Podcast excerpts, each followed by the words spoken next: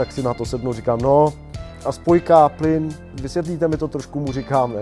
A on jako jako, jak jako vysvětlím, teď autoškola, říkám, teď já nemám auto, jak, kupu si motorku, ne autoškolu, kde je plyn, teď, teď on jako fakt jako byl už jako marný. To se nestává. To se nestává.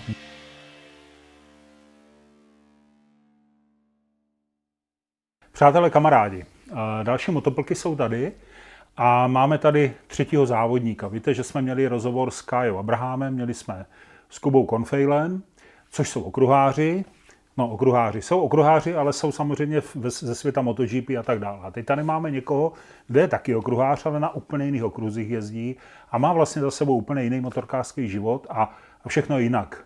Je tady Michal Indy dokoupil. Ahoj Michale, rád tě tady vidím. Jsme u nás eh, ve firmě Geneze v pražské prodejně a budeme si povídat o Indym, budeme se povídat o jeho životě, o jeho závodění, o, jeho, o tom, jaký je vlastně kluk. Takže Dejte si kafe, poslouchejte a myslím, že to bude hodně zajímavý rozhovor. Těším se na to. Jsem rád, že jsi za náma přišel. Díky za to. Já určitě děkuji moc za pozvání, protože jsem eh, strašně rád, že jsem mohl přijít a, a takhle si s tebou popovídat tady. Eh, váš pořad jsem viděl už samozřejmě několik dílů a, a baví mě si takhle povídat. Eh, hlavně mě baví povídat si bez cenzury, baví mě povídat si na rovinu. A to si myslím, že je takový základ jako mýho života. Jo. Že to, jsem moc rád, taková otevřenost. Taková upřímnost. otevřenost. Hodněkrát jsem na ní dojel, ono to je složitý, když se otevřeš, tak samozřejmě tam přijdou i lidi, kteří třeba nejseš úplně nadšený potom z toho, ale ono zároveň tě to hodně naučí a ono, kdyby člověk neznal to špatný, tak vlastně neví, co je dobrý. O tom není sporu, jako bez, bez špatného není dobrý, to je a, jasné. Be, a bez toho pláče nejsou potom ty slzy radosti, takže to, to musí přesně. být. Tak vidět, přátelé, vidíte, že Indie je trošku filozof životní. že o tom přemýšlíš. Jako, no, Spíš jsem takový praktik, no, protože já jsem si hodně věcí musel vyzkoušet na vlastní kůži, abych pochopil, že to je ono, nebo že to není ono, takže můj život je hodně založený na pokus, omyl, a tady ty věci. A tak to platí i s lidma hodně. Těším se na to. Dostaneme se k tomu. Já začnu tím Indy, že se zeptám, proč jsi Indy. Asi nejsi, nejsem teda první, počíná, to není příliš originální otázka, ale, ale nevím to, tak bych to chtěl vidět. Proč Indy? No, kromě toho, že když jsem přišel vždycky do hospody, tak mi kluci říkali, hele, Indy, přiťaž Indy. to byl takový jako první joke. tak je to hlavně založení samozřejmě na tom eh, mém vizuálu, protože ještě než jsem začal úplně jezdit na motorkách často, tak jsem měl dlouhý vlasy až nad zadek vlastně a vypadal jsem hodně jako indiánsky laděný. I jsem... Široký nebo komanč nebo něco Ani jsem nevěděl, jo. je pravda, že jsem to bral, mně se strašně jenom líbil ten vzhled, jo. samozřejmě obdivoval jsem jako dítě Vinetu a s jeho bílým bratrem.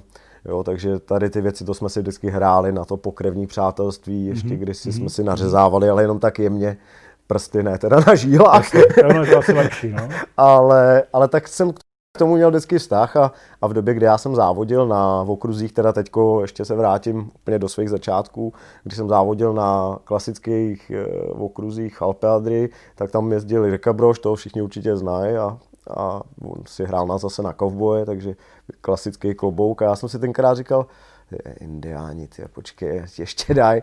Jo, a on jezdil docela dobře, tak jsem si říkal, udělám takový protipol, tak jsem si jako vytáhl z toho Indiána, říkám, hele, budeme to teď, bude válka, jako prostě, takže jsme jeli takovouhle, jako, spíš to byla sranda tenkrát a, a líbilo se mi to potom a ono se to přeneslo. Ona ta sranda potom přerostla ve víc, vlastně, když jsme jeli Hořice, protože v té době už se jezdilo, když, jste, když jsem měl Alpeadry, tak eh, potom se jeli v tom i Hořice, ale to bylo v době rok 2004, když já jsem to smatel poprvé nebo něco takového. A to ještě jsem vůbec nevěděl, že to bude v budoucnosti něco, co mě úplně vlastně pohltí. Bral jsem to jako takovou zpestření. Diváci tam byli, na tribunách v Brně nebyl nikdo, kromě soupeřových.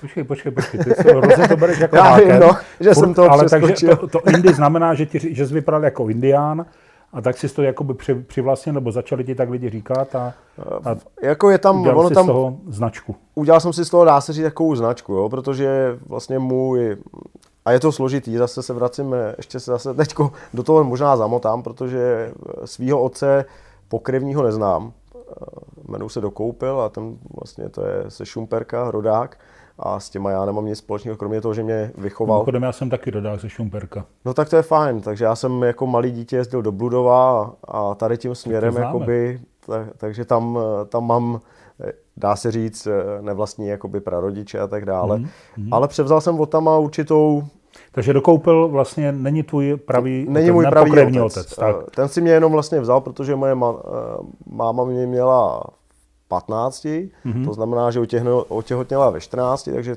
tenkrát to byl docela problém, on by to byl asi i dneska problém, což je správně, já jsem toho příznivcem celkem, mm-hmm. ale ta situace celá vyvolala to, že můj pravý otec vlastně musel odcestovat ze země, on tady studoval eh, nějakou školu, bohužel už jsem se ani nedopátral pořádně, jaká škola to byla. Ale aspoň jakou měl národnost nebo něco o něm To víš, jsem se právě, vůbec? bohužel, to je takový zapeklitý, jo. To je právě to, co říkám, že se do toho asi zamotám, protože mm-hmm. já vlastně ani nevím pořádně, jo. A průser je to, že ani moje máma neví pořádně, jo. což je úplně ten největší průšvih, jo, protože si člověk řekne, no to snad není možný, ona ani neví, jako jméno, jo, mm-hmm. protože to jméno bylo to tak se složitý. tak stane v životě, no. Ale, ale přesně tak, jo. bral jsem to jako, že dobrý a ještě to připisuju samozřejmě tomu věku. Jo. Když vemu to, že jí bylo 14 roků Jasný. a prostě jak se to celé událo a potom nějaký vyhoštění toho člověka, To bylo to, ještě ve staré době. Vlastně, to bylo ještě ve staré době, jo, rok 78, hmm. protože hmm. celkem už jsem starší staršího vydání, ale byla to, to jsem do... zjistil, ty máš 42, no. to bych nikdy do tebe neřekl. Nikdy jako. tak, tak to ale jako fakt boj takový odhad, když jsem říkal, no tak jestli má 28, tomu trochu přidává. Jako, neuvěřitelně mladistý. Je, je, to strašně fajn, jo. Za, za, to vlastně asi vděčím tomu právě tomu otci, co byl vyhoštěný. Jo. Celý tenhle ten jakoby rádoby smutný příběh, já vlastně eh, do určitého věku jsem nad tím jako trošku vždycky uronil slzu, že vlastně hmm. nevím, nic o svých kořenech a že člověk neví vlastně nic a chtěl by a ne, neznáš to pravýho otce, tak jako jsem byl možná ochuzený eh, v takovém tom pubertálním věku o otce pravýho nebo o takový ten vztah, který člověk asi každý má, co zná svého pravýho otce. Takže ty rodinný vztahy jsem měl vždycky takovýhle komplikovaný. Jo, tam jde o to, že ještě... No s tím po... panem Dokoupilem, jakoby, je to dneska tvůj táta, ty ho bereš za tátu, nebo, no, nebo spíš je to jako musím říct to, nebo jak to? že ho beru tak... Teda, že si navadí, že to, jsem do Ne, ne, je to, je to jako teda. fajn, protože tady o tom tématu jsem třeba nikdy jako v žádném rozhovoru nemluvil, jo? že mm-hmm. třeba jako možná lidi zase budou jako veselí, že znají něco jako zajímavého. takže je to zajímavý třeba určitě. téma, si myslím, než eh, kecat o nějakých blbostech okolo. A i když to je osobní, já se jako za to vlastně nestydím, jo, protože jako co s tím vlastně má člověk dělat. No, tak ty máš, ty jsi Ně, někde ten se jediný, narodil, kdo se nemá vůbec za co stydět, ano, protože ty jsi toho někde se narodil a, a někde méně. musí s tím bojovat. Jo, takže uh, dokoupila beru tak, že jsem mu vděčný za to období vlastně do těch 10-12 let. Jo, protože to byla doba, kdy on mě nedělal žádný rozdíly. Samozřejmě měl jsem bráchu, což byl jeho syn, který je o tři roky mladší než já a bral nás jako, byli jsme rovnocení. Jo. Nikdy jsem necítil, jako, že bych byl někdo jako, jo, ty nejseš můj a tady to je můj miláček. Pak se narodila ještě ségra a tu miloval teda víc než nás oba dva, samozřejmě pře holka, jo, tak to bylo, to se dá pochopit. ten vztah samozřejmě byl ještě nejmladší, že jo? na jiném, přesně, na jiný úrovni. Takže to, to bylo hezký, protože jsem dostal takovou tu výchovu jako určitým období. A ty jsi vyrůstal v tom Šumperku? Nebo tam ne, ne, ne, oni, vlastně můj otec eh, si vzal moji mámu, že jo, se mnou si mě přivlastnil, takže napsali, že je můj otec a potom mm-hmm. si mhm. už eh, vyřešili, řešili rodinu na svý koleji. A on vlastně z toho Šumperka se přistěhoval sem, oni pracovali tady v Tesle v Hloubětíně společně, táta tam dělal nějaký údržbáře kdysi nebo co a mamka tam dělala nějaký, nevím, taky nevím co. Nějakou. Takže jsi víceméně Pražák. Teda. Takže jsem víceméně Pražák, jo. Takže hmm. babička moje bydlela na Proseku a moje mamka bydlela u ní, protože jí bylo 14, jo, nebo byla jako mladá, že jo, v té době ještě, hmm. nebo když hmm. já mhm. už jsem, tohle už jí bylo víc, tak 16, 17. Jo, takže potkali se vlastně v Tesle v Loubětíně, začali spolu nějakým způsobem fungovat, potom přišla svatba a ta svatba přišla hlavně z toho důvodu, protože potřebovali vlastní byt. Tenkrát to bylo tak nějak v té době nastavený, to nebo manželský půjčky a takové ty věci, to my už dneska neznáme. Jasně. A v Nymburce, kdy hledali prostě nějaký lidi do žosky, do železničních oprav a strojíren, tak on se tam vlastně nasměroval a tím jsme se dostali do Nymburka, dostali jsme vlastní byt, on ho tam nějak vybojoval. Ale abych se vrátil k tomu mýmu nevlastnímu otci, dokoupil, on to byl takový zvláštní člověk. Jo. On dělal kulturistiku, byl velice jako jak bych to řekl, byl hodně nabušený takový, mm-hmm. fakt jako statný. A já, když jsem byl malý, tak jsem měl velký problémy. Samozřejmě, když jsem si hrál u paneláku, byl jsem jediný černý mezi bílejma, tak víš, jak to je. Jo, tak samozřejmě nebylo daleko k tomu, jo, hele, ty cikány a furt nějaký ty spory dětský. Mm. Takže já jsem hodně trpěl tady na to, že jsem jako hodně mi lidi nadávali do cikánů, do černých. A bylo to takový pro mě hodně těžký tenkrát, jo. proto mám hodněkrát třeba na tom čele ty jizvy, co vidíš, tak to vlastně není ani od motorek, ale od těch z dětství, z, dětství, z těchto těch bytek, mm-hmm. kdy jsme po mhm. sobě házeli cihlama a různě jako tam probíhaly fakt jako akce. A co bylo hezký, že třeba dokoupil, když jsem přišel s rozbitou hlavou, takhle mi srčela krev, protože nějaký hajzlíci venku mě nadávali a něco jsem tam zase se tam řešilo tak on mi řekl, hele, tak dobrý, tak už, už dost. hodil mě do auta s tou skrvácenou hlavou a řekl, tak pojď, kde se to stalo, ukážeš mi. A no, se mnou jezdil tím autem, tenkrát to byl Moskviš nebo co potom sídlišti v Nymburce. A hledali jsme ty kluky, co mě jakoby napadali. Takže on našel ty kluky, to byly nějaký 16 letý smradi. Vyskočil z toho auta, teď statnej frajer, teď je chytnul, že jo. Vzal je vzduchem, je přines až kde bydlej, že jo, kde, zjistil, mm-hmm. kde bydlej. Mm-hmm. Zazvonil, tam je hodil do toho bytu, Vemte si tady toho hajzla vašeho, který mi tady napadá dítě.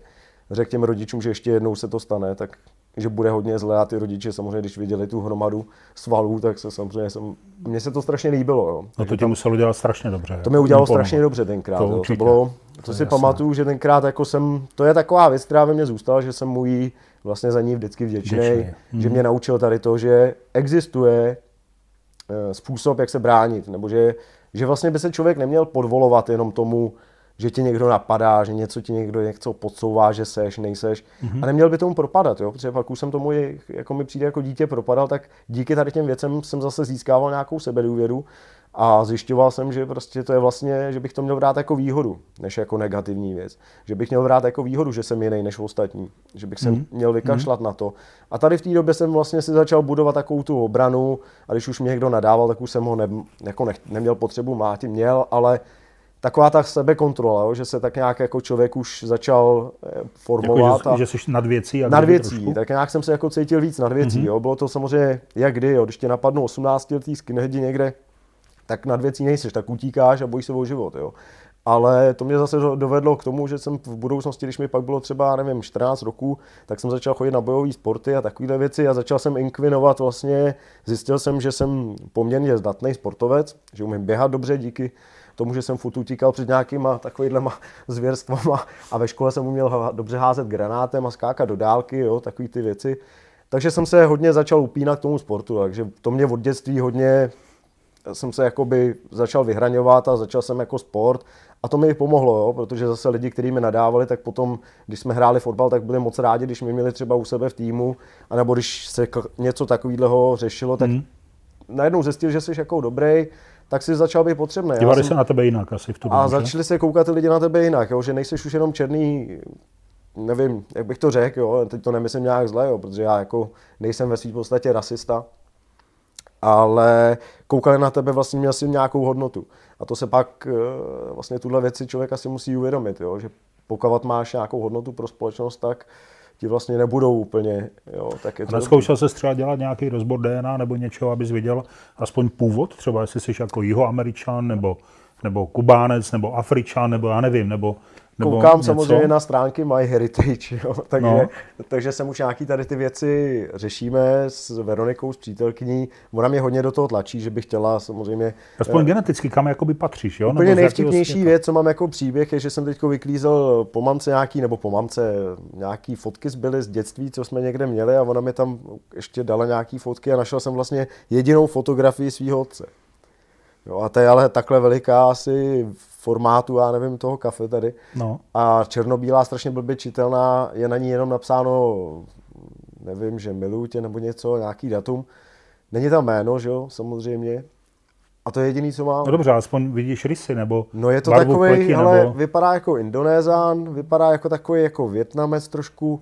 Jo, je to takový, Jo, nevíš. Takže já... spíš do toho, do toho jako... Ázie, Ázie jo, rozhodně jo. Ázie, nějaký takovýhle směr, jo, tak jako já, když se koukám na nějaký dokumenty z Indonésie, tak jako jsem koukám, říkám, ty jsou strašně mi podobní ty lidi. jo, jo, je to takový jo. jako... Ale když to teď říkáš, tak já to tam vidím. No, je, je, je tam strašně pravda. jako cítím tady tím směrem, hmm. protože fakt jako to hodně jsme nad tím přemýšleli. I teda ta ubytovna, kde on bydlel, protože já jsem samozřejmě pátral i tady ty věci, jo, kde byl ubytovaný, jestli nějaký no, no, školy no. a tak dále, tak tam byli ubytovaní Indonézani ale i Větnamci. Jo, takže tam byli na půl, já jsem našel indonéskou komunitu, právě kdysi dávno jsem se tomu i věnoval s kamarádem, že jsem se dostal do indonéské komunity a tam jsem zjistil, že vlastně tam bydleli indonézani, ale zároveň Větnamci. Jo, prostě protože tady studovali, že tady byly prostě školy pro ně. A on už potom jako neměl absolutně jakoby možnost, nebo prostě se nekontaktoval. No, byl problém ten, to, že no? díky tomu, že, když to řeknu jednoduše, si udělal mě s nezletilou, tak buď to by ho zavřeli, No, dá se jasně. říct, anebo musel odcestovat a zmizet a už jako a bylo vyřešeno. Jo. Nechápu, proč třeba nekom, nekontaktoval, tak nechápu. Možná chápu, třeba se bál, že by musel platit alimenty, nebo já nevím. A tak dostal se třeba do nějaké životní situace. Člověk neví, je anebo jasné. kdo ví, jestli vlastně vůbec ještě žije nebo existuje. Hmm, Jo? Jako v tomhle směru já jsem se nikdy jako nedostal daleko. Chtěl bych, jako, je to taková část mého života, na kterou si říkám, jako jestli vůbec někdy na to jako přijdu a jestli bych to třeba neměl dělat teď, ale na druhou stranu si říkám, ty, jestli by to nebyla zase v určitém slova smyslu ztráta času, který můžu využít, eh, dělat věci, které mě Na baví svůj vlastní život. pro svůj třeba. vlastní život, jo, protože teďko se dostáváme zase k praktickým věcem, člověk musí nějak žít, musí z něčeho existovat a pak, když by se chtěl věnovat tady tomu, tak to vyžaduje, asi by si musel začít i kvůli tomu někam cestovat a řešit a No a ten pan dokoupil, jako tě provázel potom teda zbytek toho dětství a mládí, dospívání? Dá se nebo- říct, že to dospívání, jo? protože potom ve 12 se tam událo nějaký příběh mezi mnou a od, do, vlastně dokoupilem, že se vlastně nepohodli, já nevím, jestli něco udělal s nějakou ženskou někde asi se spustil na Jasně. nějaký jednorázovou akci nebo něco takového, nějak, nějak se tam nepohodli, takže se rozvedli a my jsme se přestěhovali do Milovic, to je kousek od Prahy. A mamka si našla jinýho zase přítele a tam, tam začaly být velký problémy, jo, protože já jsem sam, samozřejmě dokoupila, bral jako svýho otce, jo, nějak jsem v té době neřešil, že by to jako, mm-hmm. jo, a ani v té době jsem, mi nebylo řečený mámou, ani otcem, že nejsem jakoby, že nejsem jejich. Ty jsi to nevěděl? Takže Tady já jsem to dobu? nevěděl. Aha. Jo, je, je, pravdou to, jako A dobrý. kdy jsi to zjistil? V jakém věku? Eh, Zjistil jsem to, až když se stalo tady to v těch 12. Jo, kdy vlastně dokoupil, že jo, byl naštvaný, že máma se začala tahat tady s tím novým, jakoby, ta zase měla pocit, že ten se tahá někde, klasický nějaký že jo, vztahový problémy a začaly tam být velký agrese a pak se to samozřejmě přenášelo, protože dokoupil byl, on byl jako super člověk, ale byl výbušná povaha určitým způsobem, mm, nebyl úplně, jak bych to řekl, nejostřejší tuška v penále, bral to selským rozumem prostě všechno, jo, a, a když prostě mu někdo bral jeho milovanou dceru a mělo dojít na rozvod a že jo, pak máte péči nějakou a to on nechtěl připustit, takže jsme se dostali do fáze, kdy jsme bydleli v paneláku patrovým a dokoupil nás, držel za trička takhle všechny tři z, z okna a řval na mámu, jako že nás zabije, jestli ještě něco bude a takové věci, tak se přiznám, že to byly třeba zážitky, které bych úplně nechtěl zažít znova. No, kdo by chtěl?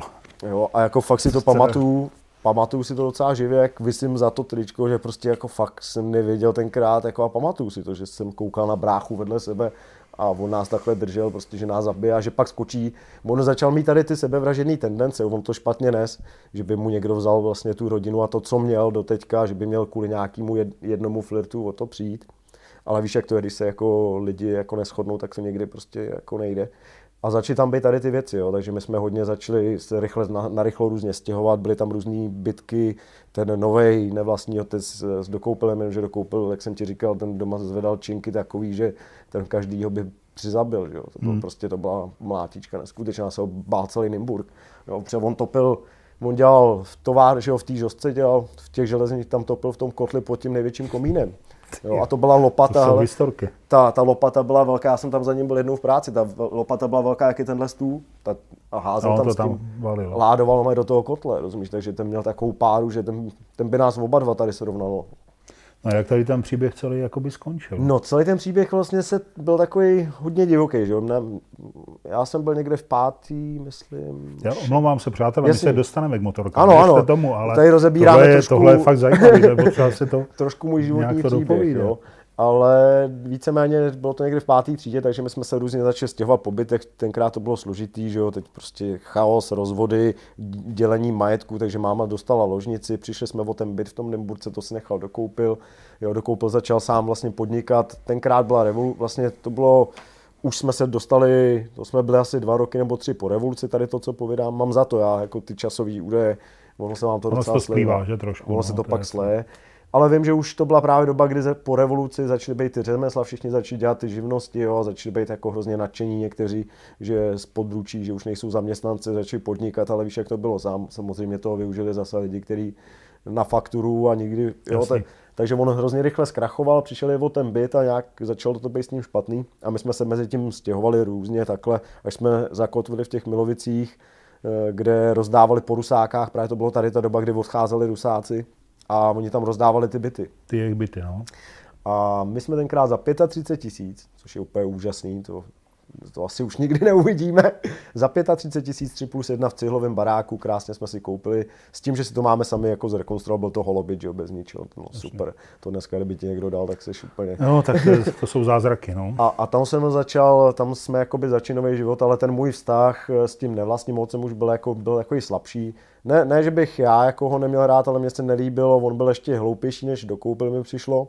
To bylo AT 1, eh, takže mi nepřišel moc úplně vzdělaný, vadilo mi to a jeho největší kratochvíle byla ládovat někde kabely a vypalovat je, jako tahat měť a takovéhle věci. Prostě hmm. takovýhle typ člověka, jestli mi rozumíš. Jo. Bohužel, eh, co s tím uděláš? Jo? Máma se s ním udělal další nějaký děti a už to jelo. Už prostě jsme byli chycený a já jsem... No a ten aktuální stav je jaký teďka, teda když už ukončíme rodinné Ukončíme povídání, rodinu a anamnézu. Dokoupil, jo, jsi v kontaktu, nejseš? Já nebo... Eh, dokoupil, bohužel má nějaký problémy, takže teďko je v Bohnicích v současné době, kde, kde se prostě o ně musí jako někdo stále starat. Mm-hmm. Já s ním nejsem v kontaktu, protože tam ještě mezi tím, abych úplně přeskočil, uh, tak to dopadlo tak, že ta ségra, vlastně, co jsem o ní povídal jeho, vlastně nejmilovanější, tak potom se o něj začala starat, když byl starší a pečovala o něj. On měl garzonku tady v Ďáblicích, jedna plus jedna.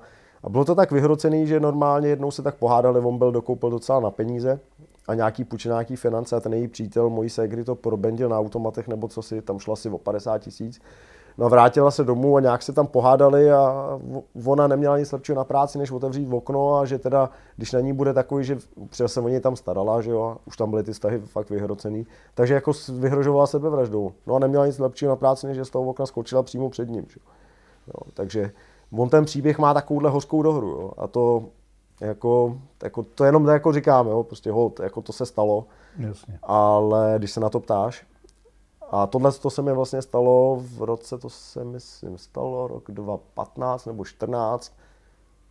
V pátek jsem měl na pohřeb vlastně se hře před Hořicema, jo, když se jeli závody. A tak si umíš představit, když jsi ve čtvrtek v Hořicích, ejchuchu, ejchuchu a pak jedeš na pohřeb a máš pak ještě dělat nějaký závody, nějaký srandy. A nejhorší bylo, že jsem naložil mámu tenkrát, jeli jsme na ten pohřeb a jeli jsme na dálnice, tam se převrátil kamion a zablokoval celou dálnici a my jsme doma ten pohřeb nestihli.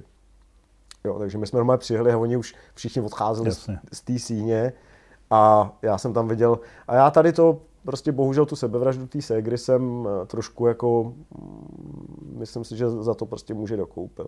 Že to vyhrotil tak kvůli penězům jako zbytečně, že, že vlastně jí donutil, tam byly taky nějaký psychický, ona byla možná v té době tak labilní, že prostě nějak to na ní zapůsobilo. Ona byla hodná holka, když si na ní zahulákal něco, tak se sesypala. Vyděsila. A, a on byl prostě takový, že jo, prachy, jo, toho prostě byl chycený, prostě jo, hmm. zajímali ho jenom materiální záležitosti, vůbec si neuvědomoval, že ta holka se mi stará zadarmo a tak dále. A vyhrotilo se to až takhle, bohužel. Jo, že teda moje ségra skončila takhle, což nebylo to moc fajn, ale nějak, nějak prostě s tím musí žít, no. To je jasné.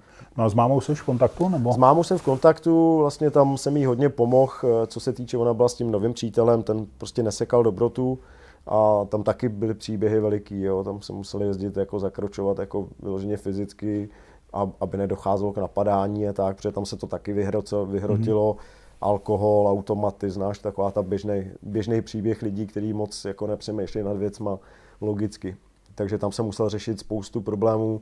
Musel jsem vlastně, oni si spolu ještě s tím dalším přítelem má ségru ještě mojí, jeden brácha, druhý, třetí, čtvrtý, takže ještě pět sourozenců mám který jsou z toho posledního uh, jejího manželství. Jste v kontaktu? Jste jako rodina? No s těma jsem hodně v kontaktu, protože ty malé děti jsem od malinka se o ně musel starat já, protože tam doma byl takový teror, nebylo co doma jíst, takže jsem je živil a měl jsem je kolikrát i doma u sebe já, protože prostě, takže já jsem byl vlastně jejich náhradní otec, protože jsem no byl nejstarší. ty musíš být dneska podle mě jejich hlavně hrdina, ne? Tím, jak co děláš, jak hmm. jezdíš a tak. Možná jak pro koho. Jako je pravda, že pro jednoho bráchu ten mě má pořád jakoby určitým způsobem jako příklad, ale ty ostatní, ono se to ještě potom zase celý vyhrotilo. Jako ono, eh, ještě to dopadlo tak, že samozřejmě ten jejich vztah zkrachoval. Já vím, že se tady furt babráme teda v nějakých věcech, lidi chtějí poslouchat něco o motorkách a já tady vykládám něco o rodině. Kdo ví, jestli to vůbec bude použitelný.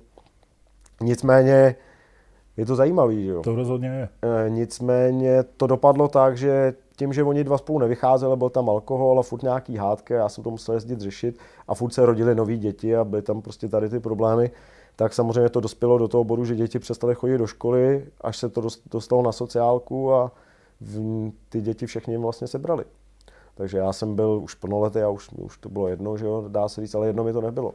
Další problém, co byl, takže udělali dluhy takový, že přišli o ten byt, jo, ten 3 plus 1, co Jasně. si koupili, tak vlastně o něj přišli a už tam byla taková exekuce a tam to byl prostě bod, kdy teď si to představ, jo, na jedné straně řešíš, jak se ti naj, jako celá rodina vlastně hroutí a na druhé straně jezdíš po závodech, jezdíš na manu, jsi úspěšný, nebo daří se, nebo nedaří, to je jedno, závodíš, jsi tamhle, tohle, to, ale do toho všechno ale ještě řešíš tady ty věci. Takže já jsem měl zlomenou páteř, stal se mi ten úraz vlastně v Cookstownu, kdy jsem se fakt jako rozbil zle a do toho se dělo tady to všechno. Jo. Máma přišla v obyt, jo, děti vzali do děcáků, všechny moje sourozence, co zbyli, co nebyli plnoletí a a já jsem byl v Oberlích a nemohl jsem ani chodit. Jo. Takže jsem pak jezdil v Oberlích a scháněl, pomáhal jí najít nový bydlení, jezdil jsem za dětma do děcáků, začal jsem řešit, řešit děti, ale do té doby, než je vzali, tak jsem se o ty děti vlastně všechny staral hodně já, protože jsem nemohl koukat na to, jak tady vyrůstají tady v té situaci a ono, když tam přijedeš, eh, je tam někdo ožralý, agresivní, napadá mámu, tak co uděláš? No rozbiješ mu hubu, necháš ho odvíct na policajty, on se vrátí, protože ty s ním nemůžou nic dělat, že jo? ty ho jenom vyslechnou, udělají protokol, zase ho pustí, protože na to nemají právo, takže mu tu hubu rozbijí znova. Jasně. Takový nekončící příběh. Takový nekonečný příběh prostě, jo. Takže takhle se to tam prostě pořád točilo a já jsem neměl na to furt, tak tam jezdíš. Já jsem bydlel v té době v Radotíně, kousek od Patrika Ostárka, zrovna shodou okolností jsme bydleli ve stejné ulici. A jezdil jsem z toho Radotína do Milovic furt řešit tady ty problémy, samozřejmě eh, rodinný. Až potom jsem si říkal, že prostě jsem to udělal tak, že jsem si vzal většinu těch dětí k sobě a je jsem nechal si nějak prostě poradit a snažil jsem se jakoby těm dětem jakoby nahrazovat něco jako normální rodina, jo. takže si za ty prachy, co jsem já vydělal, v té době už jsem něco vydělával, tak jsem kupoval jim dárky a Playstationy, jezdil jsem někam s nima a dělal jsem jim jakoby to, co doma ne, v životě neviděli. Jo. To zázemí. To jako. zázemí prostě. Mm. Jo. Takže já jsem veškerý prachy svoje utratil o to, abych se postaral o rodinu, která nevěděla, co se sebou. Pak když byli v děcáku, už to bylo špatný, už jsem neměl žádný vliv, už jsem mohl jenom, už jsem jenom koukal a už jsem jenom říkal, co já mám dělat teď, co s váma? No teda, jak ten příběh ukončíme, ta aktuální situace je jaká? Aktuální situace je ta, že všechny vlastně e, sourozenci moji už jsou dospělí, už odešli vlastně z děcáků. Jeden e, brácha, vlastně ten nejmladší, co tam byl nejdíl, tak e, ten je úspěšný fotbalista, sportovec, jako daří se mu a musím říct, že na něm bylo vidět, že mu to strašně pomohlo, že u něj to mělo efekt dobrý. Jo, že v tom děcáku poznal sociální úplně jiný jako vztahy a, a tady ta rodina nefungovala prostě. Jo. My jsme hmm. to měli fakt doma těžký, jako si nikdo neumí představit a teď to neříkám, jako aby mě někdo litoval prostě jako na to kašlu. Já jsem se vždycky o sebe postaral sám a to doslova do písmena. Když jsme nebyli, ne, nebylo doma co jíst, tak si šel na švesky, na jabka, když nic nerostlo, no tak si šel něco ukrást prostě. Jo, tak, tak, takový, tak, takovýhle to bylo těžký jako někdy, jo. Klobouk dolů, díky za tu otevřenost, jako, díky, že jsi to takhle... Tak ono už to asi promlčí, už mě někdo za to, že jsem šel krás do tamhle ne, do to, to, jsem ani nemyslel, ale spíš to zázemí, protože myslím, že to fakt není o tobě známé a, a myslím si, že tě to taky hrozně muselo formovat do toho, stavu, který potom byl té, s tou motorkou a tak do celého toho Hlavně života. přijdeš na to, že jsou důležitější věci, než jsou to... Jiný hodnoty. Trochu, jiný že? hodnoty, hmm. jo, protože na jedné straně přesně vidíš tady to, vidíš kolem sebe tady ty věci, co se dějou a na druhý děláš něco, že chtěl bys něco dokázat. Jo. Já jsem strašně vždycky chtěl v těch motorkách někam to dotáhnout. A... Počkej, tak promiň teda, no. tak jestli můžu k těm motorkám. Ty jsi začal, to se obecně ví, že jsi nezačal úplně jako, jako teda v šesti letech, tak jak to bývá zvykem, ale začal si výrazně později ve 20 nebo kolika? A jak, jak, jak se s tomu dostat? Tady v, té, v kontextu toho, co jste teď vyprávěl, kde se tam objevila motorka, jako to, tomu úplně Je to taky zajímavý, no, je to jednoduchý, no, já jsem vlastně v té době jsem dělal už, měl jsem docela dobrou práci, dělal jsem vlastně asistenta režiséra jednoho, a tam byly jako hodně dobrý peníze v té době, ještě to bylo před krizí, že jo, než byla ta finanční 2008. A ty máš nějaký jako vzdělání, pro mě nějakou střední školu? Já mám vlastně střední školu zdravotnickou, já jsem zdravotní bratr Aha. a to ještě má taky samozřejmě, jo, to ještě jde o to, že v té době, kdy se tyhle věci, co ti tady vyprávím o mlácení mého nevlastního otce děli, tak jsem měl být na střední škole a nebyl jsem na střední škole, jo, takže, takže ono to je složitý. Já jsem si pak na tu školu šel, až když mi bylo někdy 17 nebo 18, něco takového, mm-hmm. tak jsem šel vlastně na tu zdrávku. Takže jsem byl v tom prvním ročníku o kolik let starší než všichni ostatní. Jo. Byl, tom, a to byla další těžká zkouška, jo, protože jsem to začal dělat právě proto, abych, abych dokázal jako se nějak, jako, aby to bylo jiný, než jsem viděl okolo sebe. Jo. Protože když se pohybuješ mezi těma lidma a v tomhle prostředí, tak je to složitý. Jo, takže já jsem chtěl něco jiného, odtrhnul jsem se od společnosti, udělal jsem si tuhle školu, abych se jakoby vyčistil a věnoval jsem se tomu hlavně abych naš, přišel jakoby na jiné myšlenky. Pak jsem se najednou náhodně, to byla strašná náhoda, kdy jsem šel eh, na casting do jedné reklamy a tam si mě vybrali, abych tam hrál a tam začala právě ta kariéra, co se týče toho filmu. Jo, protože já jsem vlastně byl vybraný na hraní v nějakých reklamách. Do toho jsem je úplně nechtěl, protože jsem s tím neměl úplně žádné zkušenosti. Že jo? A když mm-hmm. si mhm. tě vyberou nějaký lidi, který půlka štábu jsou buzeranti, půlka, nevíš, jestli jo, všichni tam jo, mají nějaké zkušenosti, víš, jak to je, já nevím, teď jako nechci být špatný, jakože u filmu se jenom fetuje a dějí se takovéhle věci, jo. ale prostě v té době, kdy já jsem byl, tak prostě se děly různé věci. Mm-hmm. Ale pak jsem zjistil, že se to tam vlastně nedělo, že, že to byl takový neoprávněný strach, ta představa prostě byla taková fixovaná, ježíš, ty, ty mě budu někde tamhle znásilňovat v Rauši. Jo, nevěděl si prostě jako dítě, co se bude dít, když ti řekli, hele, přiletíš, tady máš obálku s penězma, kup si v oblečení, přiletíš na Island, bude se tam točit reklama. Hm, jasný. Já jsem nikdy nebyl dál než v Praze a poletím někam na Island, abych tam točil reklamu. A už nikdo nikdy neuvidí, že jsem jo. si říkal já, jako, jo. chápeš. Tak ono i s těma zkušenostmi, kterými no, jsi prošel, tak... To chci říct, že já jsem ještě měl to nastavený, byl tak formovaný. takový ten furt si byl v pozoru v určitým, mm. jako od malinka, mm. tak eh, tohle jsem měl zafixovaný. A přijel jsem tam, všechno bylo v pořádku, nikdo mě neznásilnil, nikdo nefetoval, všichni byli normální naštěstí a byli to fajn lidi, takže ty mi pomohli potom se dostat dál eh, tady v té práci, abych jenom nehrál, abych se dostal, dělal jsem nějakýho runnera, pak jsem běhal pro věci, prostě jo, potřebovali baterky, tohle, tak v té době to bylo hlavně jiný. Neexistovala, dneska, ta, dneska to je všechno úplně jinak. Jo. Tenkrát to bylo tak, že se chodilo z eh, prostě s věcma, které se dneska vůbec na natáčení nepoužívají. Jo. Dneska... A to jsi měl kolik? Tak těch 18-19 roků? 18-19 roků, no. A začal jsem... tam nejsou motorky. Já vím, že tam právě nejsou. To ani, je zvláštní. Jo. Ale jde o to, že ono se muselo počkat, než vydělám prachy. jo, protože já ale jsem... v tuhle dobu už jsi nad tím přemýšlel, nebo pak přišel ne, takový jako ale já blesk, jsem, chci motorku? Já a... jsem začal vydělávat nějaký dobrý peníze, teď si přestanu řešit, jako kde jsme všude cestovali, jezdil jsem po světě, byl jsem v Africe, natáčel. S tím filmem? S tím filmem jsem se dostal vlastně po celém světě, byl jsem v Americe dlouho. To je zase úžasná zkušenost. Zase zkušenosti, že? Takže a tam jsem se naučil zase jazyky, že? To mi strašně pomohlo, protože jsem se zdokonalil v angličtině, což jsem v té době nevěděl, že se mi bude úžasně hodit mm. do budoucna, že? A to mi hodně pomohlo, protože u toho filmu ve chvíli, kdy mluvíš perfektně anglicky, tak prostě už není žádný problém vůbec. Jo. Jsi nějaký schopný sebrat eh, hovno, který, který se každý štítí, tak máš práci zaručenou a oni rádi za to zaplatí, za to, že to sebereš. Mm-hmm. Jo. Takže takhle a stalo se to tak, že tady jsem jednou byl, já jsem většinou půl roku cestoval a pak jsem půl roku tady byl. Jo. Takže já jsem byl furt pryč a ty peníze, co jsem viděl, jsem ani neměl čas utrácet, jestli mi rozumíš. Takže jsem dával sourozencům jsem kupoval, mámě jsem něco dal, občas jsem něco si koupil, pak už jsem měl těch peněz tolik, že jsem si koupil Mercedesa, drahýho, novýho a začal jsem dělat různé takovéhle věci. No a pak jsem jednou potřeboval, spěchal jsem do Prahy, měl jsem tady kamaráda v Lisí, já jsem bydlel zrovna v Lisí a spěchal jsem do Prahy, něco jsem nutně potřeboval. Říkám, ty potřebuju nutně, a potřebuji tam být za půl hodiny. A on, hele, já tady mám javu, měl javu, Čopra, tři pade, novou tenkrát to vyšlo, to byl nový model. Že? A on toho Chopra zvedal na záda, rozumíš? A teď jak s tím plácal mm-hmm. zpátky, tak měl rozpůlený už kar, no ten kart měl rozpůlený, jak to furt mlátilo, víš co? A říkám, hele, ta, nikdy jsem na motorce nejel, tak on, že mě sveze, si vemu helm, jsem si vzal blembák, sednul na tu javinu, on to odpál z té lisí, hele, tyjo, to bylo pro mě, to bylo něco neskutečného. Já jsem opravdu... To první byla, zkušenost s motorkou. No první, jakoby opravdu, předtím jsem nějakého fichtla někde něco s, jako vyzkoušel, ale dobrý, to nic, ale tohle, že on jel mezi autama, teď on jak byl jako jak bych to řekl, jako kašlal taky na pravidla, takže prostě jsme to mydlili v zácpě, prostě auta, neauta, furt. A teď si představ Java Chopper, kolik to mohlo jet, jako. A já jsem z toho byl odvařený, jak kdyby jsme letěli na, já nevím čem. Hmm. Teď ale my jsme přijeli domů, říkám, hele, ty vole, to, to, je masakr, to bych chtěl jako umět, jenže já jsem neuměl, jako, uměl jsem na kole, v té době jsem jezdil BMX, Bicross a takovéhle věci. Říkám, já bych to strašně chtěl řídit, ale jako nemám papíry, že? A on, to je jedno, ty vole, na, na papíry to nejezdí, mi říká.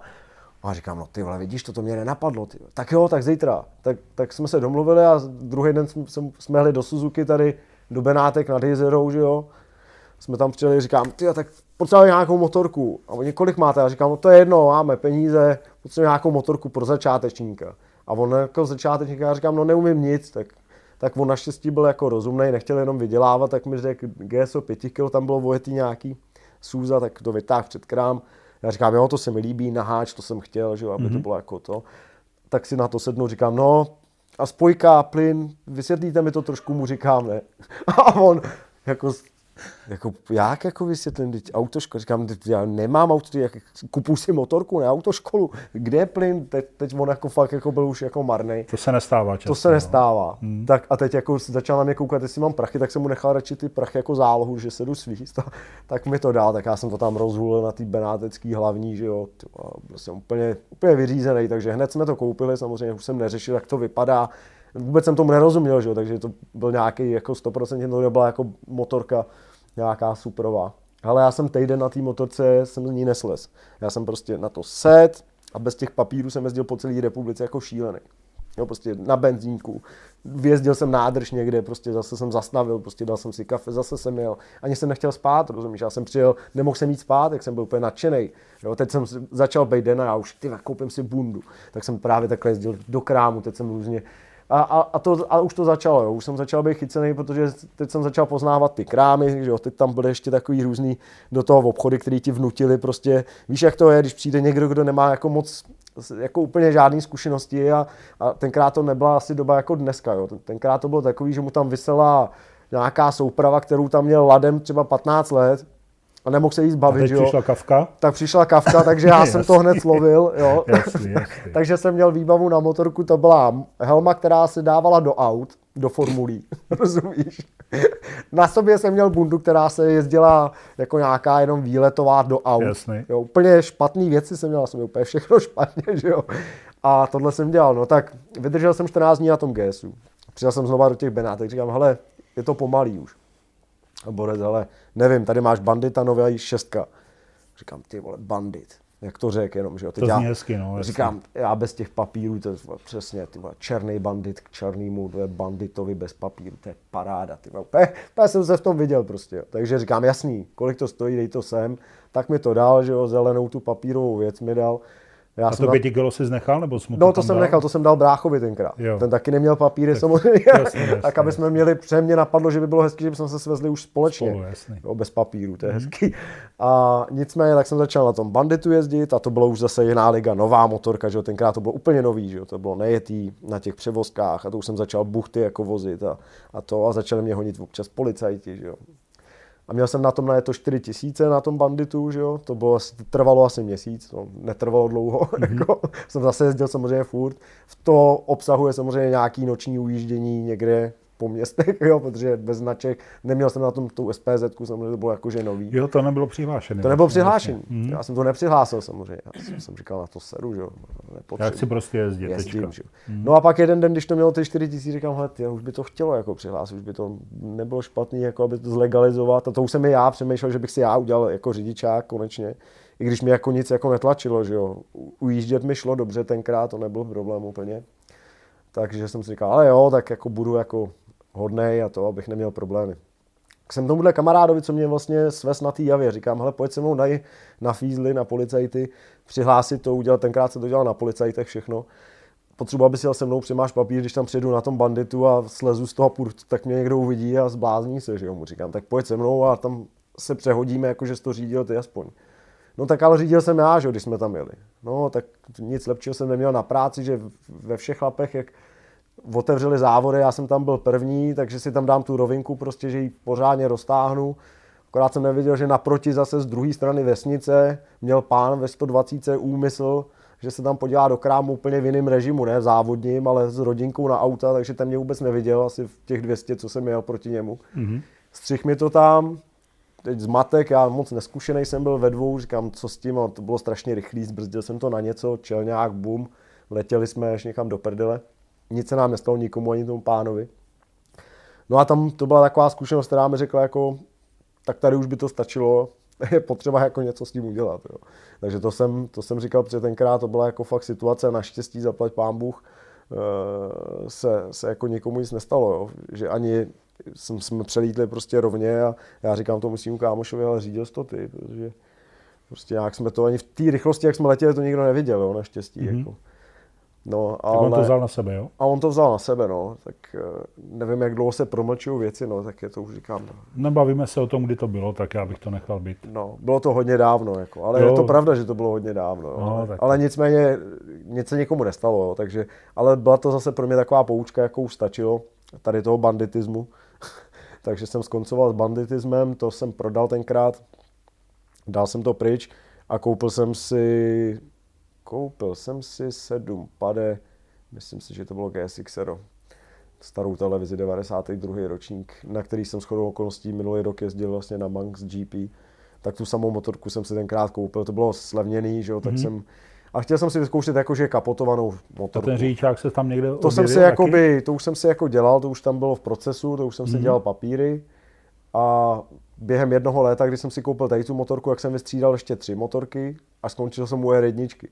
No a s tou R1 potom jsem... Eh, jako pořád se zrychloval, jo? Pořád jsem zrychloval, furt, a furt jsem zrychloval, najednou přišla 2000 nová R1, tak jsem říkal, no ty, to musím mít, tak jsem si ji koupil od kámoše vojetou nějakou zbořeninu a jel jsem si pro ty papíry právě. Takže tenkrát jsem na R1 přijel pro papíry, tam jsem sednul na nějaký šestpade viráže před tou autoškou, ten pan, když to viděl, tak na mě říká, hele, já nejsem na žádný závody už mě jako ani neřešil, že jsem přijel na motorce, jo, ale říkal, tak je tam na ten kruháč, tak jsme to vyrazili na tom vyrážu, on ty řídítka, že jo, a já z té jedničky zmatený, tak jsem to chtěl v obě ten kruháč, jo, tak no, poklopím ty vole, hele, jiskry, borec tam takhle lítal o tu stupačku, se to tam, že jo, všechno, hmm. hele, ten se mohl bláznit, takže jsme objeli ten kuráč, jiskry lítali jak prskavku, když tam měl, jo. A ten, to stačí, chci se zbláznit, říkám, já jsem nevěděl, ono to je moc nízko, mu říkám, já jsem fakt jako, to nebylo jako úmysl, teď on, hele dobrý, je vidět, že to umíš, tamhle zastav, takže já jsem se své 100 metrů na ten blbej kruháč, tam jsem zajiskřil s ním, vrátili jsme se, on byl úplně vyřízený, že já jsem si vlastně na tu R1 a nicméně po mně šel borec, prosím tě, a ten, jak byl, jak to viděl všechno, a teď jak mu byl nervózní, teď tam byl nějaký poplář, ten málem s ním skočil pod popláře, takže toho hned, a tam konec, jo, toho vyhodil, že jo. Ale nicméně měl jsem, tenkrát jsem si udělal papíry takhle a bylo to, a nikdy jsem naštěstí o ně nepřišel. ale ne, jako bylo to, bylo to prostě cesta. No, ale si dobře počítám, tak to si měl nějakých 22. Hmm, a furt ještě nezávodíš. A to jsem nezávodil, právě s tou jedničkou pak přišel a viděl jsem v nějakém časáku jako Yamaha dny v, most, v mostě ježdění volný, jako mm-hmm. pro veřejný, doma Yamahu, že jo. Tak já s kámošem jsem tenkrát měl kámoš, říkám, ty vole, hele, pojď, to, to jsem v životě nebyl v okruh, ty to jsme jako když v životě nejseš, Jasně. tak říkám, jedeme. Jako, tak měl jsem takovou tu mechanikářskou bundu, textilku Yamaha, jestli si pamatuješ, to bylo pro mechaniky, to když si Yamaha si dělala, mělo to rukávy dělený, že jsi to mohl sundat a mít jako vestičku, mm-hmm. taková ta strašně klasická bunda Yamaži. No ale cool, ne? Jako... A jako cool, jo, tenkrát no, taky zase, byl jsem v krámě tady v e-shopu a ten ležák a jo, ten na motorku super na R1, tuhle textilku si vem, tu si kup, že jo, takže jsem si koupil samozřejmě tyhle blbosti a s tím jsem tam jel. A pamatuju si do dneška ten zážitek, jak jsem jako jel ty volné dny na té R1, jak jsem přijel, úplně vyšaškovaný, že jo, toho tak to je super. No a pak jsem sundal tu bundu, jak ono to bylo sešitý a nebylo to na motorku dělaný, že jak to do tebe fouká. No. Tak se to rozpáralo v tom švu, přesně přes ty záda se to roztrhalo celá ta bunda debilní. A, a to jsem věděl jako, že no, ale strašně mě to chytlo, samozřejmě, takže pak jsem začal mít strašnou touhu jezdit eh, jenom v okruhy, nebo jenom ne, Jo, jezdit prostě na závody na okruhy. Chtěl jsem vyzkoušet jako závody nějaký. Mm-hmm. Jo, strašně mě to lákalo. No ale nevěděl jsem o tom nic, rozumíš, byl jsem úplně jako marný. Učil jsem se teprve vůbec v provozu věci jako nějaký normální. Když jsem na té motorce byl rok maximálně, nebo já nevím jak dlouho. Strašně málo jsem měl vody mm-hmm. to. A do toho ještě můj šéf z práce, co ještě jsem dělal v tom filmu, tak mi říká, hele, že se mu to nelíbí, protože já už jsem mezi tím párkrát se i vyboural takhle právě, jak jsem vyprávěl. A to nebyl jediný pád, jo, to, že jsem se vyboural někde ještě všelijak. tak se mu to nelíbilo, že měl strach, že se někde přizabiju a, a říká, že ne. A říkám, hele, já chci závodit, tak prostě nech mě jednu sezónu, já si tady nějak, nějaký amatérský závody, tak jsem si našel, že je Alpe Adria, že tam je ta volná a že tam může se prostě, tak jsem se tam přihlásil a říkám mu, když budu do desátého místa, tak prostě tak chci závodit a když ne, tak se na to jako vykašlu a budu, jako budem dělat filmy a budem kašlet na to, víš co. Mm-hmm. A on, hele, tak jo, když budeš do desítky, tak já ti ještě, přesně měl ten šrot, tu jedničku, to byla taková, ona měla už 70 na to. Jo, ta jednička měla 75 tisíc na to, když já jsem začal na ní závodit. To, aby si lidi uvědomili, jako, jak se kdysi dělali závod, no to asi nedělal každý, jsem dělal zase jenom já. Nicméně prostě jiná možnost nebyla. On říká, když budeš do desítky, koupím ti motorku, jakou chceš, úplně novou. Když skončíš tady v tom prostě desátý, tak tady s tím, co máš, tak protože my jsme to každý... To je docela výzva. To byla výzva velká. Takže já jsem tenkrát, že připálený ventily na té jednice byly, takže za studena to nechytal, takže jsem to roztláčel vždycky v mostě skrz ten tunel, no má na tvrdo, že jo, skákal jsem. Jednou by to nechtělo chytnout ani z toho tunelu. A musel jsem až ven z té brány, víš, jak z toho mostu. A tam policajtka, že jo, blondýna, teď já. A kluci mě tlačili, že jo, teď ještě já na to má, fízlačka. To jako závodní motorka, ne. A teď já jsem řval, z téhle, ne, já to jenom roztlačí, uhni, a teď mě kluci tlačí, říkám, nezastav, udělit tlač, ser na ní, vole, ser na ní, že tam skáče do těch přejí, a jsme kolem ní prolítli, ta úplně šílená, že jo, mě vytlačili, já jsem normálně fakt jako... Potřeba nastartovat. Potřeba no, nastartovat, byl závod, že jo, tak to chytlo, já jsem to tam bůh, chytnu přes ten kruháč, vrátím se k ní a říkám, bude průser, ty vole. Tak samozřejmě jo, držkovala hodně, no, ale nechala mě pak jako naživu a, a vrátil jsem se tam do závodu, omluvil jsem se slušně. Ale prostě mě dopadlo to tak, že tu sezónu jsem byl čtvrtý na té jedničce. To tenkrát závodil Martin Vondrouš, se mnou jel v té volný ještě a tak dále, takže tam v konkurence tam byla a jako nebylo to špatný, takže se mi povedlo tu, eh, a učil se vlastně každým závodem, jak vůbec se na té no, pohybovat? To, to jako, jo, chápeš, jak já jsem, co já, dělat. já, jsem jako nebyl, já jsem byl předtím, než jsem začal jako úplně eh, do té Alpe Adrie, tak jsem byl asi na, byl jsem v Almery jsem se jel podívat na nějaký bike promotion na týden. Jo, byl jsem si takhle jako zatrénovat, jo, na dva, tři nějaký eventy. No ale strašně se mi to jako líbilo a myslel jsem si, jak jsem jako neskutečný talent. Rozumíš, já jsem si myslel v té době, jak jsem úžasný, jakoby, jak, jak mi to strašně jde. Mm-hmm. Což asi jako jo, asi tam něco muselo být, ale já jsem byl úplně šílený z toho, rozumíš, já jsem byl úplně vyřízený. A to už si jezdil, nebo to už si asi nejezdil v té bundě, tak to už měl kombinaci. Jo, to už tak, jsem, to byla to právě jako byl vybavený, jo, nějak. To jsem přišel tenkrát tady, to měl ještě v Praze prodejnu Libor Hubík, tak jsem tam přišel, říkám, no já jsem byl, že jo, úplně jsem byl takový vyhypovaný, tak jsem tam, tam byla ještě ta paní Míková, dělala dřív časomíru, tak ona kdysi tam pro ně pracovala, ona tam měla taky No to jedno, tak mě tam naměřili, taky vnutili mi nějakou kombinézu perforovanou, nějakou klokaní, to bylo super a ještě tam byly nějaký úpravy pak, ale vlastně měl jsem první kombinézu od něj, od Libora. A na tu si pamatuju přes mi v Alméry, když jsme právě byli při tom prvním ježdění testovat, tak se mi zasek plyn nějak blbě. A já jsem tam z toho vylít v takové blbý rychlosti a ta kombinéza se mi otevřela jak konzerva, víš, jak byla perforovaná, to bylo dělané jako, aby to bylo lehký, ne tolik na, Jo, a já jsem se fakt s tím, to byla strašná dálka, že? takže jsem to otevřel kon, konzervu a zalepil jsem si to tenkrát duct tapem, tu kombinézu celou. Ale já jsem v ní jezdil ještě třeba sezónu. Jo, dneska už by to asi nešlo, jo, ale já jsem v té kombinéze ještě pak jezdil jako strašně. A mám jí doma, tuhle zrovna konkrétní kombinézu s těma duct tapama i s, i s tou páskou, jak jsem to zalepil, mám furt doma. Jo, jsem slíbil Liborovi, že mu ji jednou dovezu no, Tak do muzea PSI určitě to jako to udělal. Moje první kombinéza. Takže takhle to bylo, no. Takhle jsem já vlastně začal už jako v kombinéze řádit. A ten první rok eh, jsem vy, eh, do čtvrtý, tak to bylo fajn, tak můj šéf mi řekl, dobrý, tak teda něco v tobě je, kluku, tak si vyber, co chceš. No a tenkrát jsem, strašně se mi líbila, Valentino Rossi jezdil tu Hondu tenkrát. A on jí, jestli si pamatuješ, 2.4, 2.5 byl ten přechod vlastně, kdy on ji vyvíjel, se říkalo. A vyvinul se ten model 2.5, který strašně podle mě nadčasový, že jo, protože ta kivka. Všechno... Neporazitelný v tu dobu. No v tu dobu to bylo fakt jako no. hodně dobrý, jo, to prostě mm. Koupil jsem si tu Hondu prostě a bylo to super, prostě byl jsem úplně nadšený a jezdil jsem jí 10 let, potom ještě strašně dlouhou dobu. Že? Dobře, no to si pořád jezdil ty volné jízdy, už asi ne, nebo? Jak, no já jak... jsem volnou, přihlásil jsem se, před, předtím jsem měl litrovou třídu volnou, tam jsem skončil čtvrtý, tak jsem se další sezónu přihlásil jako do šestek. Ale zároveň jsem se přihlásil ještě, že bych jezdil super sporty nebo něco. Jo, protože si mohl jet vlastně volnou a sporty, štoky se jezdili tenkrát. Takže já jsem si jel tady to, že pojedu volnou a ještě supersporty. No, myslím, že první rok jsem jel vlastně jenom volnou. Jel jsem volnou a pak až další rok jsem jel sporty a štoky dohromady. Ale to už jsem si koupil zase ještě jednu Hondu, to bylo 2.7, když přišel nový model, ta Honda, takže jsem měl tu 0.5, 07.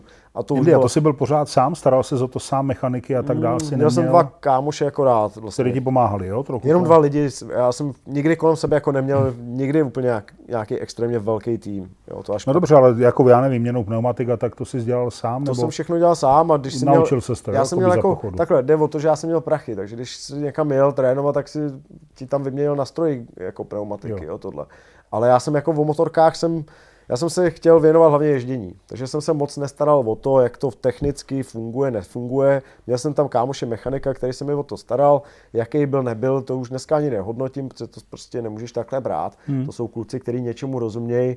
Dneska samozřejmě, když se na to podívám, tak to byl těžký amatérismus. Jo. My jsme jako nic prostě neřešil, tam si dal nějaký kapoty, nic jsme nepůlili motory, nevěděl si o tom pořádně. Žádné ladění, podvozky ladění. a tak, nic takového. Já jsem o tom taky věděl kulový, jo. věděl jsem, že tam je soft, tam je hard, tak si tam s tím zakroutil, aby ty ostatní měli pocit, že jako něco na ně děláš, jako, a mě to bylo, mě to bylo ukradený, jo. Mě, mě to strašně bavilo tam být a bavilo mě strašně totiž, eh, mě bavila jiná věc, jo. mě bavilo to, že můžu být vlastně v tomhle prostředí, který je tak jako vyhraněný, jo, kde, když se to přesně, tam se vychovávají ty děti, jo, tam se jo, od minibajků, tohle, tam to půjdeš postupovat, jo, a teď je ten, ten, ten svět je jako jiný, než já jsem, já jsem nebyl zvyklý na takovýhle jako svět. To bylo pro určitou skupinu jenom lidí. Nepočítalo mm-hmm. se, že by se na závody motorek dostal někdo, z takových poměrů. Jako, jako zvenku v podstatě. Jako zvenku, jo? Jo, jo, protože jasně. já jsem neměl nikoho v rodině, kdo by závodil, nikdo mě k tomu nenutil, jsem z úplně bláznivý, jak jsi slyšel, rodiny šílený,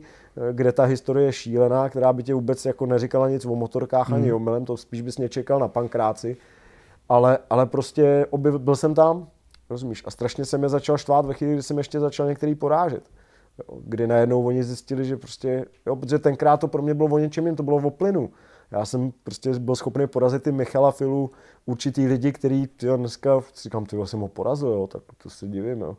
že prostě pro mě to bylo jakoby překvapení, ale bylo to jenom o tom, že jsem se toho nebál, protože jsem věděl, že když tu motorku rozpůlím, no problém, zase si zajedu pro novou, měl jsem peněz dost, že jo, všechno bylo, měl, to, měl jsem to jakoby dobře nastavený. Já jsem nemusel někoho prosit, nemusel jsem se na někoho smát, aby mi dal peníze, já jsem si to platil sám celý. Všechno jsem si zaplatil sám do koruny. Takže mě nikdo nemohl nic říkat. Byl jsi svobodný. Byl jsem jakoby svobodný a to je taky mm-hmm. štvalo. Spoustu těch jezdců tam museli být figurky, jo, ten musel nosit, dělat, co chce, jak já jsem všechno anarchie prostě, jo, rozumíš, jako schválně jsem ještě jim ukazoval, jak my to máme jako v prdeli. No a jak dlouho to vydrželo tady ty Ale tady na těch? moc dlouho to nevydrželo, až do 2.8, kdy byla krize vlastně, protože 2.7 jsem jezdil ty štoky sporty, tam jsem dojel třetí, pátý, to bylo taky super. Jel jsem jeden závod mistrovství Evropy v Mostě, to bylo taky super. Pak jsem vlastně nějak potkal Veroniku tady v té době, že jsme se potkali. No a pak přišla krize, přišel jsem tady o tu práci a, a začaly být, jakoby, začalo to být složitější, že? Hmm. protože právě už to nebylo, už to nebylo to svobodné. Ty kámoši, co mi šroubovali, tak ty už mi přestali šroubovat, protože už jsem jim nemohl dát prachy. Už jsem nemohl motorku rozpůlit každý víkend, už jsem musel dávat pozor. No už to začalo být problém, no. takže já jsem v té době, když jsme přišli o tu práci, za, za další jsem řešil soukromý problémy, že jsem bydlel v podnájmu, neměl jsem kde bydlet, musel jsem se stěhovat, neměl jsem na nájem, musel jsem řešit jiné věci jako do toho, nehledě tady na to. Jo, takže já jsem řešil i osobní, samozřejmě soukromí záležitosti, jo, bez práce, bez peněz, takže jsem prodával Mercedesa, co jsem si nakoupil a takové mm-hmm. ty věci a začal takže jsem... takzvaně z rušky dolů. Jako, no, z rušky dolů hodně, mm. ale prodal jsem prostě věci, abych přežil, abych měl prostě někam jsme se různě přestěhovávali, přestěhovávali, řešili jsme to. Ale do toho prostě jsem chtěl závodit, no. Bylo, to bylo 2.8, no, přesně po té krizi, protože 2.9 jsem měl na první man. Tak tenkrát jsem zvažoval konec kariéry. Ona ještě ani žádná tenkrát nebyla, když to vemu. To byla jakože mini kariérička. Mm-hmm. Jo, to jsem měl za sebou nějakou volnou, nějakou Alpeadry a to už dneska, kdybych se na to koukal jako na kariéru, tak se jenom zasměju. Ale, ale jde o to, že jsem říkal, no nemáme prachy, budeme muset ta Veronika, že jo, teď ta ještě nezávodila úplně Veronika, kromě veteránů. A Verča říká, hele, no tak se vykašli na okruh a potězdit prostě na přírodu, protože tam jako tam nepotřebuješ takový, já jsem jako znal jenom Hořice a jakože haha hi, před divákem, když, si, když jsme to jeli v rámci Alpeadry, jak se to jako to se nejelo jako dneska na nějaký rekordy, to se jelo jenom, že jsi tam zagumoval, zachlastal a vůbec se neřešili závody, to nikdo neřešil tenkrát. No a říká, no pojď do Kyjova, tady se jede, pojedeme tady, to tak jsem jel do Kyjova, tam jsem prostě první trénink, myslel jsem, že se zastřelím, protože jsem herboli lítalo to, že byl jsem úplně vyřízený. Přijel jsem, říkám, hele, si děláš srandu, ne, jako tohle mám jezdit, to vůbec není si zvyklý z okruhu, najednou jsem byl, já už jsem jako se považoval jako za okruhovýho jezdce po těch pár sezónách. A ona, no, ty jako, ale jsi první kvalifikaci. A teď já, fakt?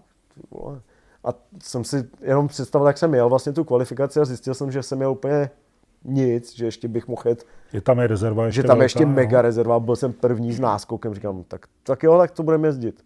No takže vlastně na základě tady toho jsem se rozhodl, pak jo, Kyjov jsem vyhrál bez problémů a jak říkám, byly tam strašné rezervy, jo, protože to nikdo, u nás to jezdil jenom Franta Loučka, nic proti Fandovi, jo, jako úplně v pohodě. Ale říkám, nebyla tam konkurence jakoby větší, jako je dneska. Jo. Dnes, jako dneska, když se podíváš na road racing, jo, tak to tam je nabitý nějakýma jménama. Eh, Matthew Lagriff, kdyby si slyšel tady to jméno hmm. ze světa hmm. někde na nějakým přírodňáku. Jo. Jak to, že Danny Webb jezdí vole, přírodňáky, jak to?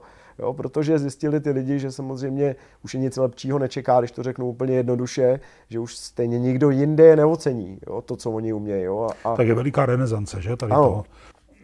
Takže, takže my jsme začali tady to a já jsem byl součást, vlastně, když jsem já začal těch 2.9, to je, nebo vlastně už 2.8 byla první sezóna, kdy se obnovil Těrlický Kahanec, mm-hmm. Radvanice 2.8. Jo, jo, ano, to byla jo. vlastně taková vlna. To jo. byla první vlna, jo, takže já jsem vlastně tam všechno tohle to jel, když se to zrovna spouštilo, když se všichni do toho pouštili, já jsem to tam samozřejmě vyhrál všechno, protože v té době, jak jsem byl rozjetý z té Alpe Adrie, tak jsem tam neměl konkurence, ještě jsem se nebál v provozu, jakoby v těch silnicích, takže jsem se to vůbec nebál a začalo mě to strašně bavit tím, že jsem mm. vyhrával.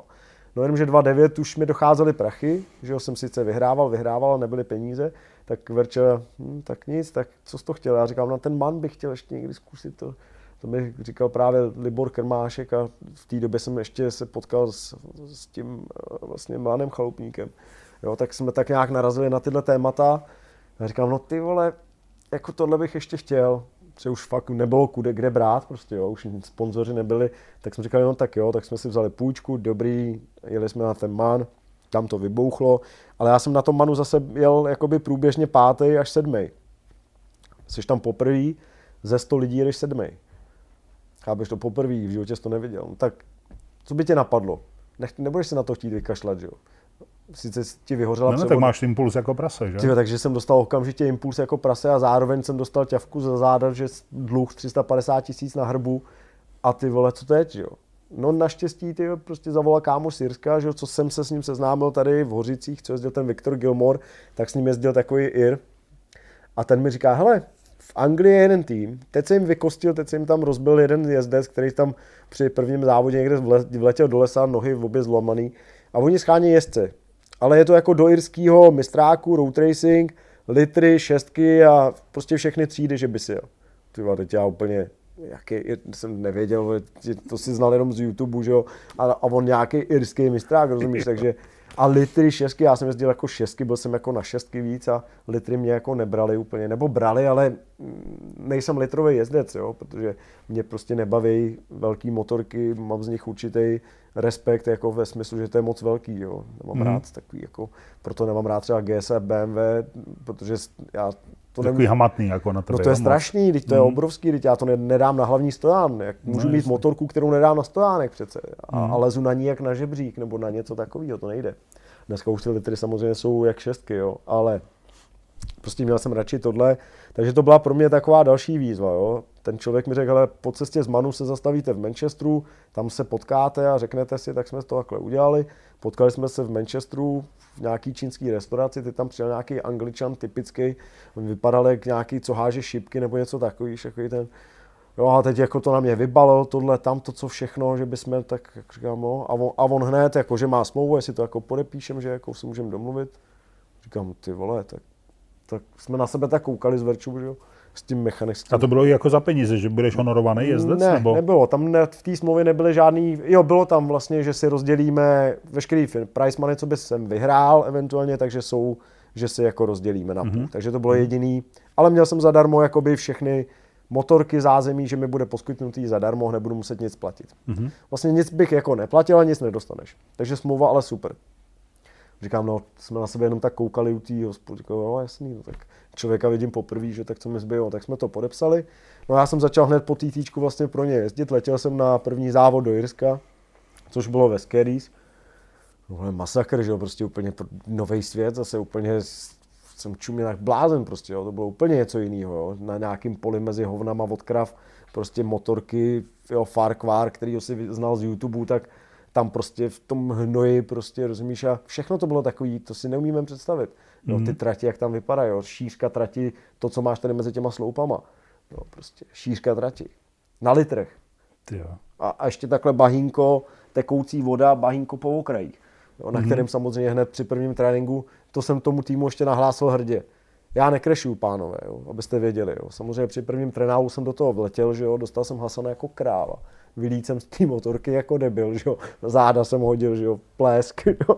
A hned crash, takže ten se mi vysmál. Hezký úvod. Hezký úvod. Tak nic, ale dobrý, jako, hele, na první závod dojel jsem nějak kolem desítky, nebyl jsem ani jako marný, ani jako úplně nejlepší, ale bylo to dobrý, strašně se mi to líbilo. Takže potom jsme jeli do Scarboroughu, do Anglie, to bylo taky jako neskutečný, protože ten, kdo nezná Scarborough, tak neví, co je závodit v parku. Jo, představ si, že bychom ve Stromovce prostě udělali závody motorek a na těch chodnících bychom závodili ne, s, no, s litrovými motorkami. Tak takhle vypadá Scarborough, akorát, že to je na kopci a ty vlastně jedeš na ten kopec ze spoda, takže jedeš tam, vracák 180, chodníkový vracák. Tam zase vracák, vyjedeš nahoru na ten kopec, ten si přejedeš taky a zase pak objedeš ten kopec a zpátky. Je to jako fakt nejmasakrálnější trať, kterou kdy někdo vymyslel, protože v Anglii je zakázaný závodit na silnicích. Ze zákona. Mm-hmm. Takže když, jsem, když je road racing v Anglii, tak jenom v parku. Proto je to Aberdaby, Aberdaby Park, nebo něco se to jmenuje, to je taky v parku. A to je prostě opravdu park, no, je to, co si vidíš. Ve Chodí na to hodně lidí, diváků? Strašně moc. Je tam, jezdí se, a vem si, že se tam jede ročně čtyři závody.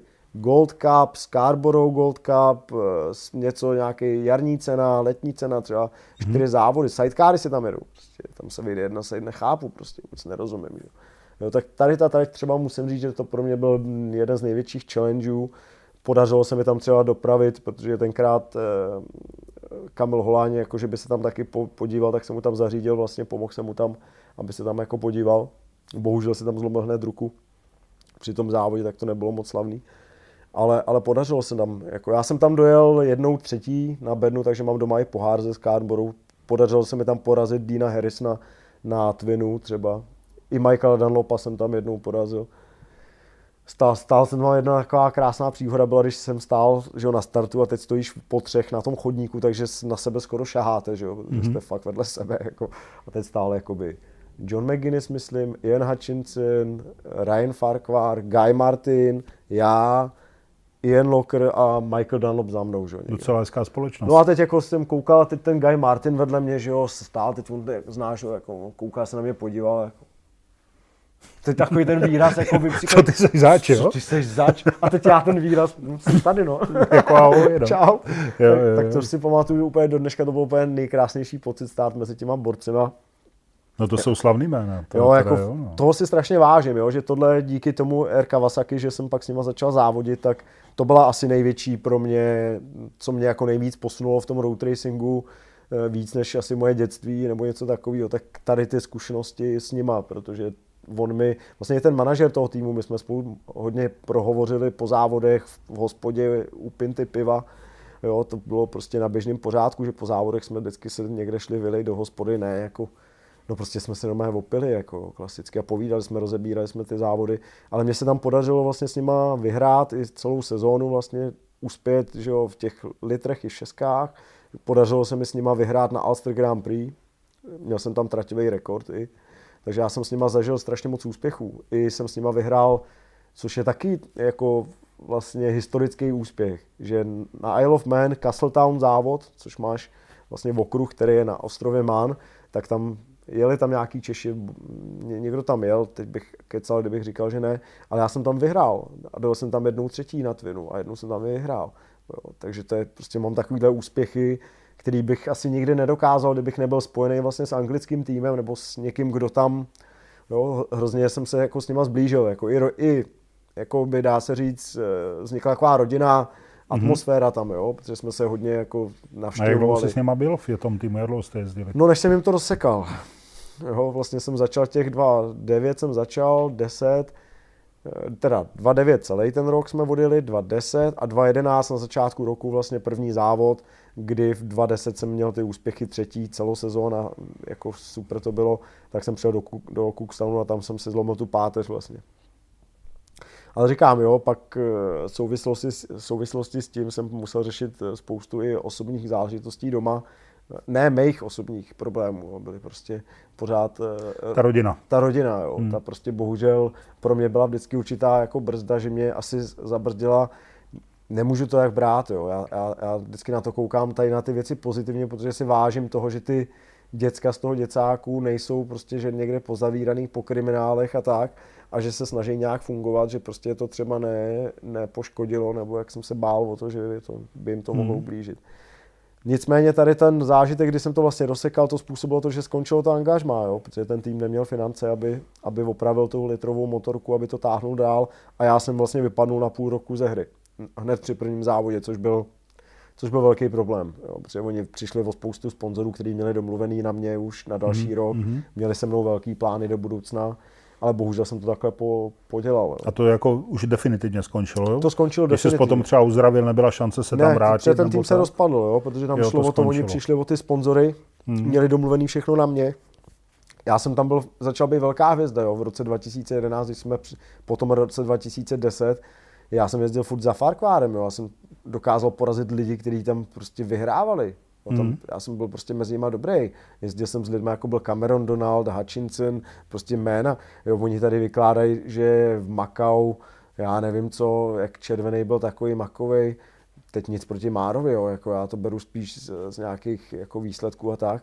Já jsem tam měl v době, Jo, jo, takhle, ono to bylo jinak, ono to vlastně s Márou moc nesouvisí. Tam byl takový jeden novinář, který napsal, že vlastně v době, když já jsem tam jezdil, že tam nebyla konkurence. Jo. Takže já jsem se pak podíval do výsledkové listiny, zjistil jsem, že tam jezdil Eastern, Stuart Eastern, Rutter, že tam jeli největší hvězdy, které už ani dneska nejezdí. Mm. Ale u nás se to prostě pořád jakoby snižovalo, jo, ale já mám tady ty věci jakoby zafixované trošku jinak. No. Jo, protože jsem tam dlouhou dobu měl nejlepší, nejrychlejší kolo, jsem v Makou držel dlouhou dobu já, než ho porazil minulý rok vlastně Mára. Jo, takže musí se to no a ty, když jsi takhle jezdil v tom týmu, než se dostaneme k úrazu a dál, tak co ti teda živilo? Protože jsi říkal, měl jsem tady dluhy, oni mě nic nevypláceli, tak asi ti tam jako krmili, ale jako z čeho jsi žil, nebo co? co? No, tak je pravda, že v té době, když jsem tady to dělal, tak eh, to bylo složitý, protože jsem řešil spoustu věcí, jako bylo právě bydlení, dluhy, eh, co budu eh, pracovat, nepracovat. Jo, takže jsem se potácel jakoby od desíti k pěti. Jo, pořád jsem hledal nějaký sponzory v té době, snažil jsem se navázat na nějaký partnery. Jo, takže to bylo pro mě těžký, ale víceméně tuhle dobu jsem tak nějak přežil z toho, co jsem ještě rozprodával. Jo. To jsem ještě jakoby udělal takový poslední, jo, to byla taková, protože jsem chtěl pro ty R Kawasaki ještě něco jakoby dělat, takže já jsem víceméně žil eh, hodně jakoby umírněně, nic moc jsem si tady nemohl dovolit, ale věděl jsem, že pak pojedu na závody a tam všechno dostanu tam budou motorky, tam bude co jíst, tam bude všechno, takže já jsem se soustředil spíš na to, že jsem věděl, že to mám zajištěný, tady nějak musím přetlouc a do toho samozřejmě jsem měl eh, vztah s Verčou. No bylo to takový složitý, říkám, bylo to hodně těžký v tomhle ohledu, jakoby, co se týče nějakých financí, vyskakování si a tak. To jsem jako India, přišla teda ta nehoda, zlomená páteř, to je, to je průser samozřejmě velký asi. Jak, co bylo dál? Jako dostal se z toho, neovlivnilo tě to zdravotně, nebo neovlivnilo, že každý z nás si představí po zlomenou páteři jako vozíky a, a prostě omezení hybnosti a tak dál? No, bylo to hodně blbý, protože to jsem tak nějak jako i já osobně cítil jako, že svoji prohru, jo? jak je možný, že já jsem si tak dobrý jezdec zlomil páteř. Jo, tak jsem to jako cítil, jako, že jsem to jako fakt jako... To jako jsem, svoji chybu, jo? Jako svoji chybu, jo, protože jsem tam zavadil prostě opankejt přední brzdou, zavřelo se mi to ve velké rychlosti a, a nezvládl jsem to jako jezdecky, jo, to byla... Dneska, když se na to koukám zpětně, byl jsem prostě moc nahoře. Jo, ono se to pak projevilo i v dalších následujících letech, jo, že když člověk je hodně sebevědomý, sebevědomí je dobrý, jo, když je nějaký zdravý, když si říkáš, jo, jako dobrý tohle a udržuje tě to v nějakým tréninkovém módu, že chodíš makat, cvičit, máš motivaci správnou. Ale nesmí to být moc. Jo, nesmí jako byla být... tam trošku pícha? Jako, byla myslíš? tam strašně moc velká, už jsem byl moc namistrovaný. Jo? Ve chvíli, kdy závodíš s Farkvárem, porazíš Farkvára, podaří se ti tohle, jo, seš jako říkáš si, ty vole, super, to je nikdo z Čechů. Přijel jsem na Alster Grand Prix poprvé a vyhrál jsem dva závody. Jo, rozumíš, takže prostě na motorkách, kterých jsem viděl vlastně. Vlastně to by, ono se ti furt dařilo, že? No, Od toho prostě momentu, dařilo, co jsi začal, no, prostě bylo se takový, ti furt dařilo. Přesně, furt se mi dařilo jakoby vyhrávat, jo. Já, já, jsem neměl nikdy takový, jako že by se to jako hodně jako posralo, když to řeknu. Jo. Vždycky se to jako hmm. dařilo nějak hmm. jako chytit. Hmm a najednou prostě tady bylo něco takového, takový velký neúspěch a velká prohra, jestli mi rozumíš, a velký zdravotní riziko, teď jsem nevěděl, že ho nevíš, jak říkáš ty, co bude následovat, budeš se moc vrátit na motorku, budeš moc vůbec ještě něco takového dělat. A teď do toho máš strach, jestli budeš chodit, že jo, já nevím, co a seš v Firsku jsem ležel v Belfastu, mi to, se mi to stalo, takže já jsem byl měsíc v Firsku a nikdo mě tady z Čechách, jako z Čechů nebyl. Jo, takže pak pojišťovna naštěstí zaplatila Verče, že tam mohla přiletět na týden, ale bylo to jako by těžký v tomhle ale díky tomu jsem se zase, zase to byla věc, která mě hodně zase přitáhla k té irské komunitě závodní. Jo, protože jak jsem vlastně ležel měsíc v Irsku, tak za mnou tam začali chodit ty lidi, co mě vlastně znali ze závodu z Irska. Mm-hmm. takže já najednou jsem zjistil, že tam mám tolik fanoušků a tolik jakoby úplně ještě víc než u nás. Já jsem najednou zjistil, že mám strašně moc fanoušků v Irsku. Tady pět a půl. Ty říkám, to, to, to není možný. Jo. Takže já jsem vlastně najednou zjistil to, tady tu věc. Jo. Takže jsem to přestal brát tak v ohraničeně jenom Čechy, a začal jsem si uvědomovat, že lidi vlastně Irové, když někdo umí jezdit, když někdo jako dělá tady to a jako seš v tom prostředí, že tě berou, jo? že to není jako jo, jenom Irové a ty seš jako z Čech, tobě nebudeme nebo mm-hmm. na, nadržovat nic. Byl z jejich, jako Byl z jejich, prostě tě brali mm. jako jo, jeden z nich, chodili tam za tebou na návštěvy, strašně moc mi pomohli ty lidi. A to bylo strašně hezký, takže jsem si uvědomil, tyjo, to je super, tady to je hezký, tady, tady ty lidi se chovají jako fajn, to je, jako, je mi blízký. Takže mě to strašně lákalo zpátky vrátit se hlavně do toho Irska. Jo. Samozřejmě po roce jsem se uzdravil, vrátil jsem se, ale už to bylo bez tohohle týmu. Takže já jsem začal hledat spíš cestu a hlavně byly, jak si říkal, ty problémy s těma financema. Takže já jsem, to byla doba, kdy jsem se vlastně potkal s Motopointem, jo, kdy, kdy do, do hry vlastně vstoupil dlouholetý pak můj partner, který to bylo taky jaký období určitý, jako, mm-hmm. který nebylo jako ve své podstatě, když zase koukám na to zpětně, vůbec špatný. Že? Jo, protože to jsem nevěděl vůbec kudy kam tenkrát právě finančně, jak říkáš, a už jsme nevěděli, co, když se to rozpadlo. Já po zranění, že jo, tohle. Takže jsme přišli do nový paky, tam jsem na ně vybal, že bych chtěl, jestli by mi něco nemohli dát kluci. Hm, oni, jo, když jsi tak drzej, tak si tady v klidu přijdeš, jo, já jsem jako, Jo, takže nějak něco jsme si domluvili a pak se to jako vyvíjelo dál, dál a až z toho vzniklo hodně blízký takový eh, přátelský až pouto zase. A my jsme tam začali oba s Veronikou pak pracovat pro ně a zač- eh, vlastně vyvinulo se to v nějaký profesionální, jo, to bylo poprvé v životě, kdy mm, jsem měl eh, možnost začít něco budovat jakoby profesionálně v nějakém jakoby v okruhu lidí. Mm-hmm. No akorát eh, říkám, dělalo se tam pak spoustu takových chyb eh, při té práci a, a celý se to jako ne, ve finále nepotkalo s nějakým jako úplně kýženým výsledkem. To, co jsme chtěli, od toho jako úplně nebylo. Ale ono to asi nebylo, spíš jde o tom, my jsme to měli chtít jinak, my jsme chtěli, měli chtít něco jiného. My jsme měli špatně nastavený ten cíl. My jsme chtěli něco, co vlastně jsme neměli chtít. My jsme měli toužit po něčem jiným a tady to by přišlo s tím. Jo, to si myslím, že byla chyba vlastně té spolupráce. A rozvedeš to, že teď, teď jsem trošku Jo, ztracený. já to rozvedu, jo, protože vlastně v Motopointu my jsme to začali dělat na profi úrovni, oni mě zaměstnali, byl jsem profesionální závodník, zaplacený. Každý měsíc jsem dostával vejplatu, každý měsíc jsem něco dělal za tu vejplatu, nějakou práci a bylo to, souviselo to s motorkama. Akorát se to potom, od, jak, jak bych to řekl, eh, něco se třeba nepovedlo a místo, aby se udělalo něco pro to, aby se to příště nestalo, tak jsem já šel k psychologovi, za kterého se zaplatili nějaký peníze, který mi měl vyřešit ten problém. A ten problém ale nebyl ve mně, ten problém byl třeba v, úplně v banální záležitosti technický, že třeba jsme neměli, jo, představ si, že jsme měli zázemí na Manu, který nás stálo, plácnu teď, ani si nepamatuju částky, půl milionu, kamion, hospitality pro sponzory, já nevím co všechno ale na závodní motorce jsme neměli velký chladič. Mm-hmm. Měli jsme tam standardní, protože velký chladit stál 60 a plně jsme Na to nějak... už jakoby nezbylo, jo? A na to už já nevím, jestli nezbylo. Prostě Nebo nebyla, nebyla ta ochota. Chuť, nebyla ta ochota, protože jsem měl za to, že důležitější je mít ty vlajky velký, velký tyhle věci.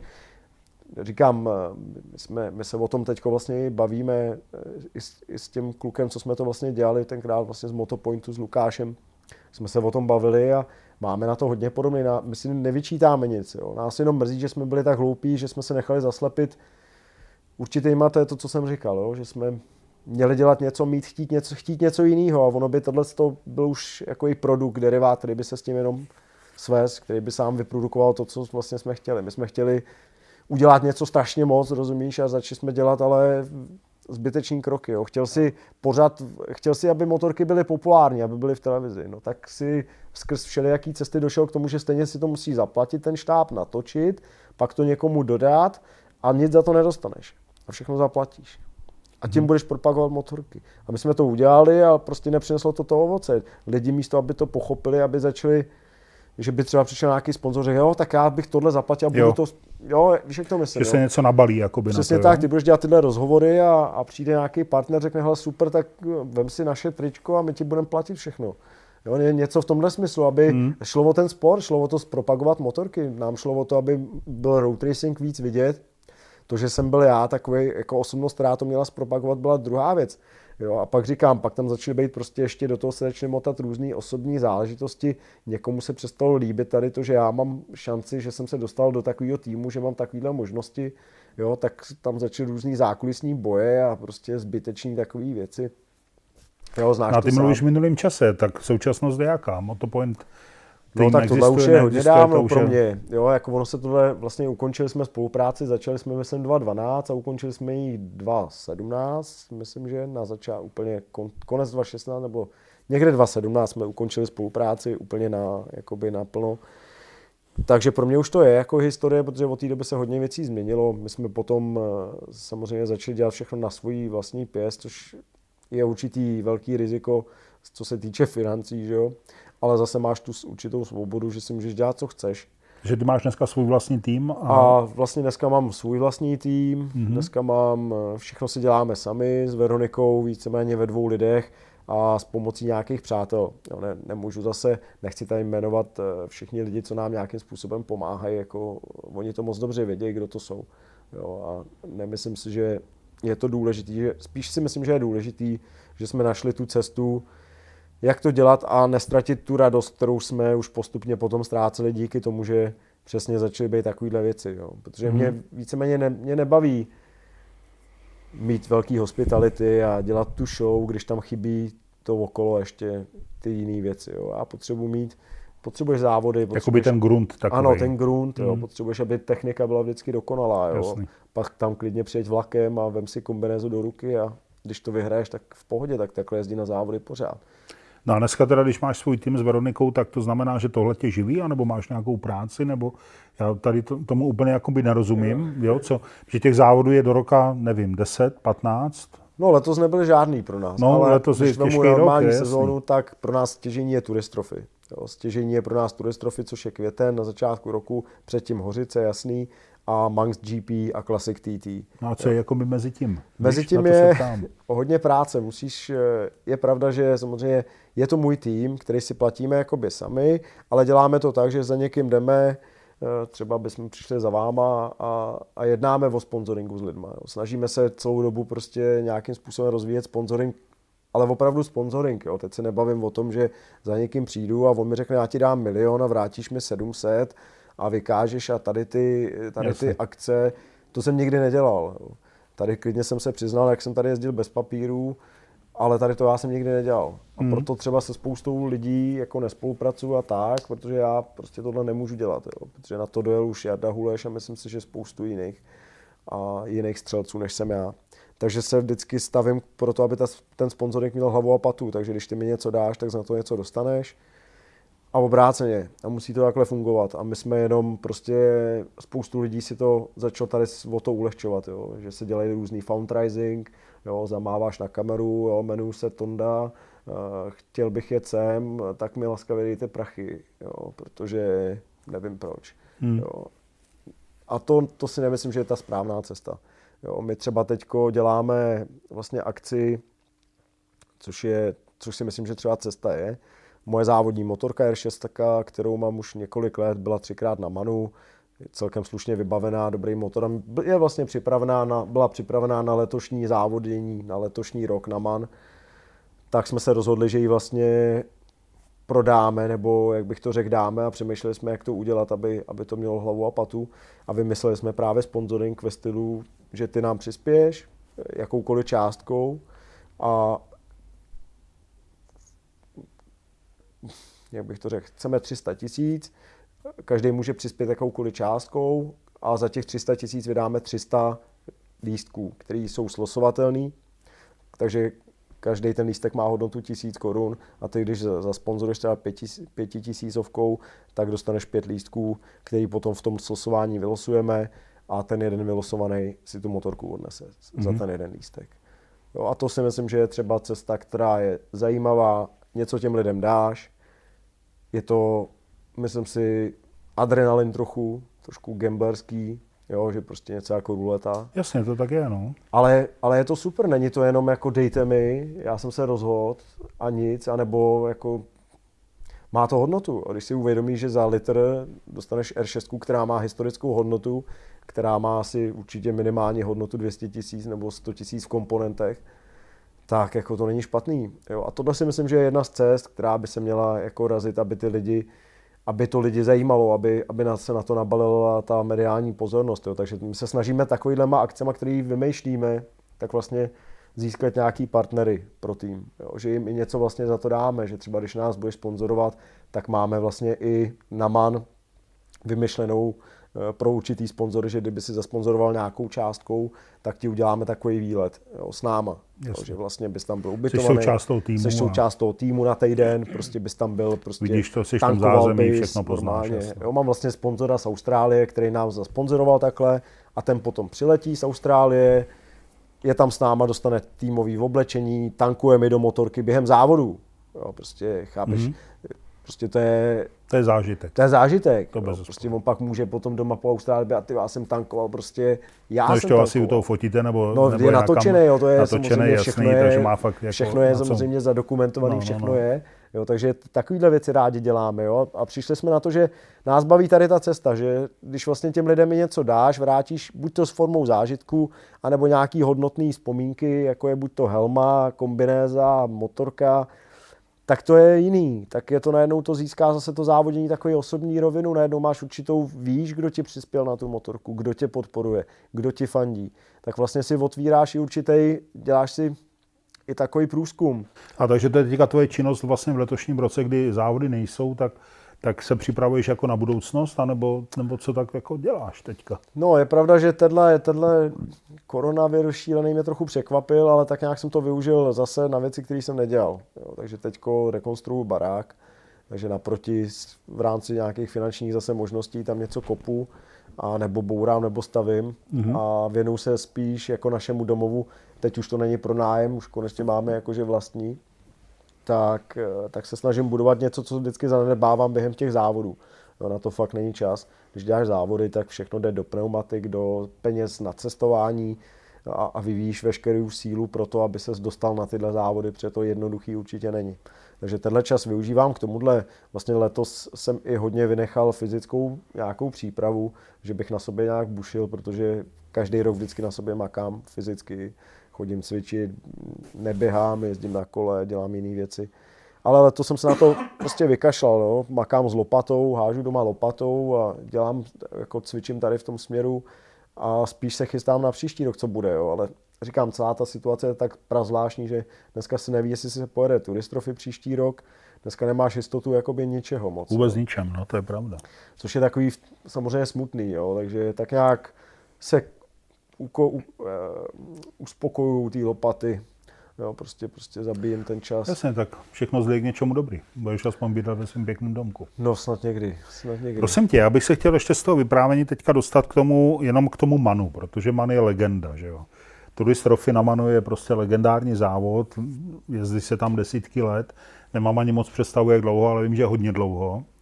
Já to mám hodně spojený vlastně se dvouma věcma. První je Franta Šťastný a jeho asi legendární pád, který, teda jednak výsledky samozřejmě, no, dokonalý, ale jednak ten pán, když jsem pád kousel motora, on tam má nějaký rekord, nebo měl rekord v délce letu. Jo, jo. jo. A potom druhá věc, vždycky, když vidím ty záběry, tak já si to prostě absolutně neumím jako představit. Samozřejmě na motorce jezdím, ale když vidím to, co vy tam jezdíte, v jakém prostředí jezdíte. A podle toho, co jsi vyprávěl, ale je to pořád luxus proti tomu Irsku, protože tam eh, to Skyborough, o kterém si mluvil, tak to asi úplně jiná, jiný příběh. Nicméně na tam prostě jedeš skoro třistovkou mezi barákama, pangejtama, stromama a sloupama elektrického vedení. Na mě to jde hruza, když to vidím jako v tom mobilu, když se dívám. Jaký to je, když tam jedeš? Vnímáš toto? Bojíš se? Máš strach? Nebo je to o respektu, anebo je to o tom, že prostě vypneš a jenom závodíš a nějak to dopadne? No, strašně se na to těším vždycky. Když už zase budu na té trati slavný, kdy už budu zase jako vdechovat ten rychlej vzduch, jak říkám, jo, protože to je takový, kolikrát máš i problém vlastně, co je nej, jako co mě zaujalo hodně na té trati je to, že je strašně problematický, což jsem si myslel, že nebude. Se na té trati, že není místo moc, kde by se mohl jako otočit. Já jsem si to jako někdy nevšiml až posledních asi dva, tři roky, co to jedu. Jo. No, jako opravdu, tam jedeš tak rychle, tak jako a, a, a všechno se to odehrává jako v takovém zvláštním tempu, že nemám úplně na každý trati, ať je to Hořice, Těrlicko, kdekoliv, je vždycky místo, kde víš, že se můžeš v klidu otočit, nebo Podív, v klidu. Zjistit, jak, je, jak to vypadá Jasně, jo, za tebou, jaký máš rozdíl za sebou a tak dále. Ty vole, ale na to Manu, já jsem na to místo ještě nepřišel na, na sluby, tam, kde jsou rovinky, tam to nejde. Přejedeš furt strašný kalup, takže kdyby se otočil, tak tě to strašně to bude rozhozovat. Mm. Jo. Pak jsou tam takový mírný zatáčky, to se zase bojí, že se otočíš a motorka pojede někam, kde nepotřebuješ a tam opravdu záleží na...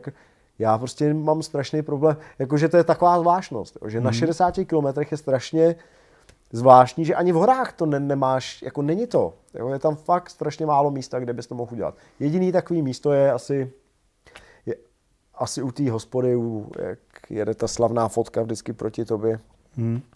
Teď, teď jsem úplně zapomněl, jak se to tam jmenuje. Já taky nevím, ale tu fotku mám před očima, mám jo. představu, o čem mluvíš. Tak tam asi bych si řekl, že jo, ale tak nějak jsem, tak to je taková zvláštnost. Ale nicméně, abych se vrátil k tomu, k té trati jako takový, jo, mě samozřejmě úplně pohltila ta trať, jo, od té doby, co jsem tam byl poprvé, tak mě to úplně sežralo.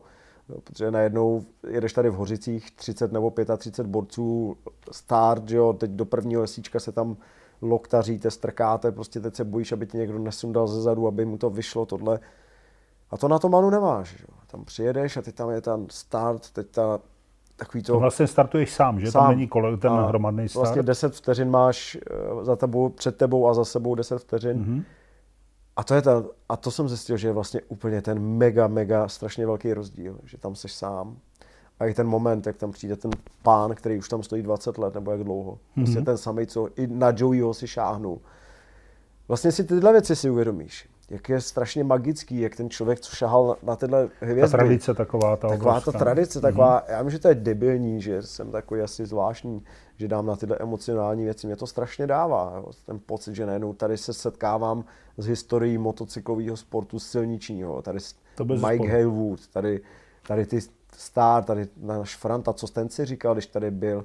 Jo, teď ti to všechno letí hlavou a pak najednou, ty vole, počkej, konec mění, je potřeba teď, Jedu. jo. Mm-hmm. A mhm. teď se to přesně, že jo, začne fokusovat nebo soustředovat tady na to a vidíš ten eh, start, odpálíš od toho startu a teď víš, že tě čeká, jsi na strašném kopci, letíš dolů do té díry a, a furt držíš ten plnej až prolítneš tou díru a dáš ty dvě výlíčka, co tam vždycky tě nakopnou, tak se to jako až jako, uf, dobrý, tak dobrý, to nejtěžší. A už jako, jedu, jakoby, A jedu, a jsem tady, a je to tady. Na to máš 60 km ten okruh, to si za A nemůžeš zapamatovat. Musíš, to musíš. To jako není Fakt. možný. Jako. Ale jo, ale opravdu, ať se zeptáš kohokoliv, myslím si, že kdokoliv. Kolik tam je horizontu za těch 60 km? Je jich tam hrozně moc. To, asi bychom je i dopočítali, si, kdybychom šli po těch horizontech. No, ale jako asi desítky počítám. Je tam desítky. Za žádnej nevidíš, jako musíš si každý pamatovat. Co Víš, který jsou ty nejhnusnější? Ty, který, na který jedeš na litru 300, 6 no. plnej, no vlastně na jakýkoliv motorce jedeš 6 plnej a teď jedeš na ten horizont.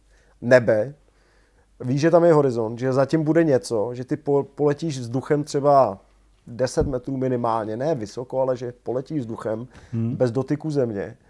to jsou ty momenty, kdy se vlastně Jo, a teď, když se jako nehledě na to, když se ti to tam nějak jako rozháže, jo, že uděláš nějakou chybu, posereš se, jak se říká, zaklapneš a zadní kolo tě začne přebíjet, no to je úplně asi šílený. Ty jo, jenom jak to říkáš, tak mi z toho zle. Jo, no prostě si to představ. No. A teď víš, že jako ubrat to jako nejde. Jo. Prostě nemůžeš, když jedeš minutu 6 a je to rovně, je tam horizont sice, kde poletíš 20 metrů, každý to ví. No ale nemůžeš ubrat. Jako, protože ono ti to nepomůže nějak extrémně. Jako, že, by, že by se zbál míň tam mu ubereš a vlastně zjistíš, že to je horší, protože ta motorka je nestabilní, že vlastně vůbec, jo, že strašně víc musíš mít na tohle stop, takhle nastavený a musíš být tam, kde máš být. Jo. Je, je, jsou horizonty, kde když nebudeš prostě na uh, určitém místě, tak tě to strašně rozhází. Jo, to samozřejmě některý lidi asi nevědí, ty, co tam jezdí hodněkrát, tak to vědějí. A když tam jedeš, když vlastně se chceš nějak účastnit turistrofy, tak stejně jedeš se zkušenýma borcema, který tam byli před tebou, který ti tohle všechno říkají a ukazují.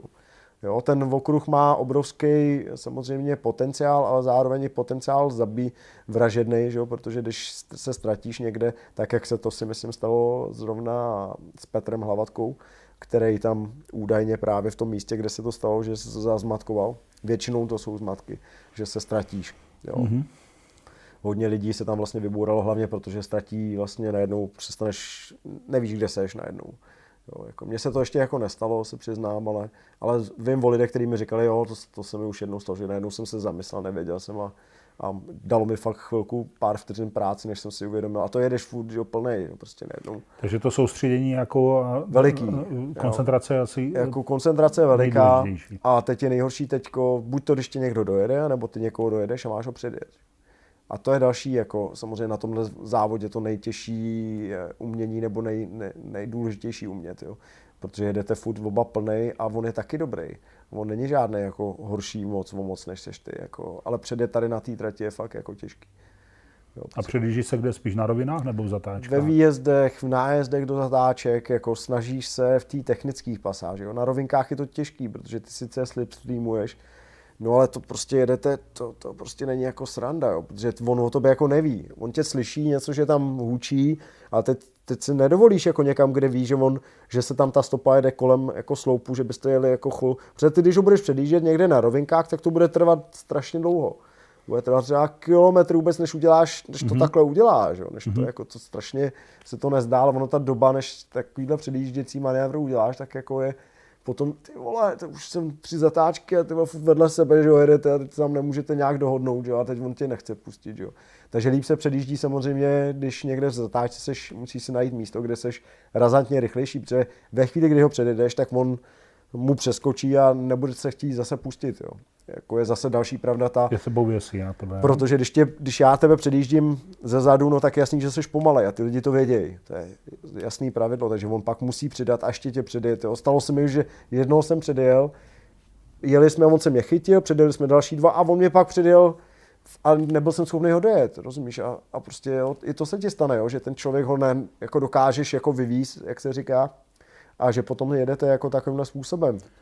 Ale je to, je to jiný, jiný druh závodění, který mě absolutně očaroval. A vy tady jedete, vy jedete víc jakoby na čas nebo na umístění? Co je tam důležitější? Na, čas. na umístění úplně kašleš. Jo. Tam vlastně je mi... Jedete těch nějakých 19 minut nebo po 19 minut? No, okruh, jede, že? no jede, já to jedu 18, kolik jsem měl rekord, ani nevím, 18, 0 něco, mm-hmm. nebo abych kecal, já si to už nepamatuju, se přiznám. Jako hlavní cíl, kromě toho dojet a přežít, je jakoby ten stříbrný Merkur, anebo, nebo ten, ten... Ale hlavní je ten čas. Ta prestiž toho času, jakoby? Prestiž toho času, jo. Ty, pro tebe je nejdůležitější mít na to kolo nejrychlejší čas.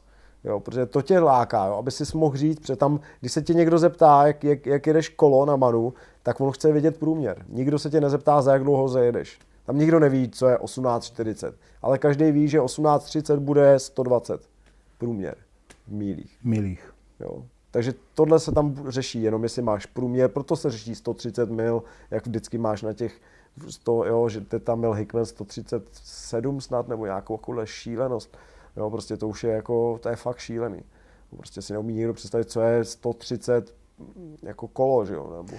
A po, počítám, že jako strach ve smyslu strachu, když já bych s tebou jel na tandemu, tak umřu hrůzou samozřejmě. To ty asi nemůžeš cítit. Respekt? Nebo č, co bys nazval? Respekt nebo, určitě, nebo jo. co tam je? Jakoby, co tě chrání před tím, abys prostě vynechal ty, ty přírodní překážky, které tam jsou? Ale musíš si, musíš si hrozně věřit. Jo. Ty, když startuješ, tak si musíš věřit, že jo.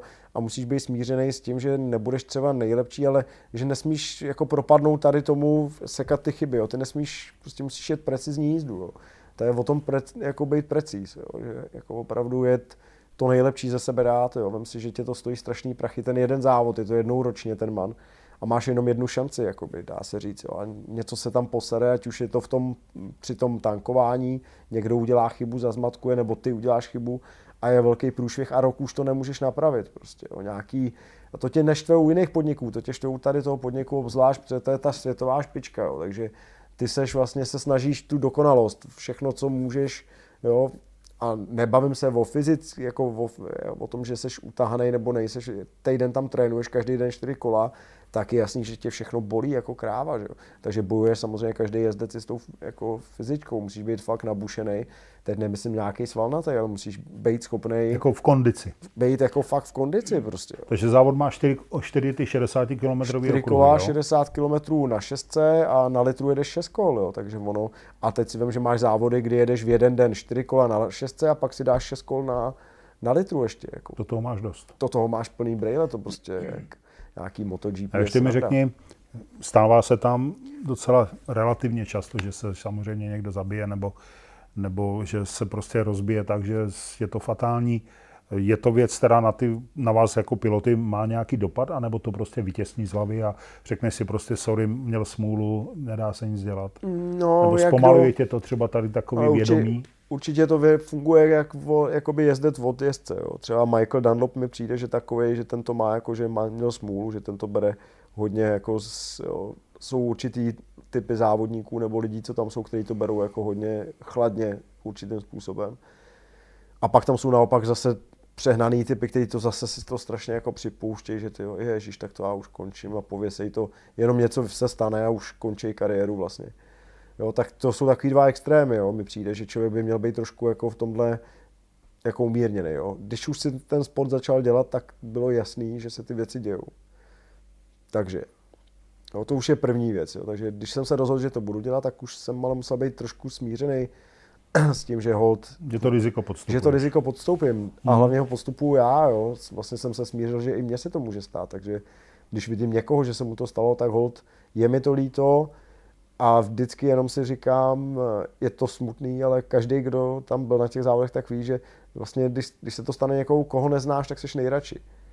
Osobně. Jo. Jasně. jo, je samozřejmě, je to hloupý takhle říct, ale je mnohem... Tak asi ne nejradši, ale nejméně se tě to dotkne, Nejméně že? se tě to dotýká, nejméně tě mm. to hmm. bolí. Jo. Když, se mm. tam, když jsem byl na Manu a zabil se Mar- Martin Leucht, zrovna, a já jsem s ním seděl před tím samým závodem na kafi, a povídali jsme si spolu, mám to natočený, večer to natočila ještě na video, jak si s Martinem povídáme o tom závodě, protože jsme řešili nějaký technický problém a on po tom závodě nedojel a já jsem tak nějak už, když to říkali, že nedojel, tak jsem taky měl blbý tušení a pak jsem se to dozvěděl. Tak to jsou věci, kdy tě to jako mnohem víc zasáhne.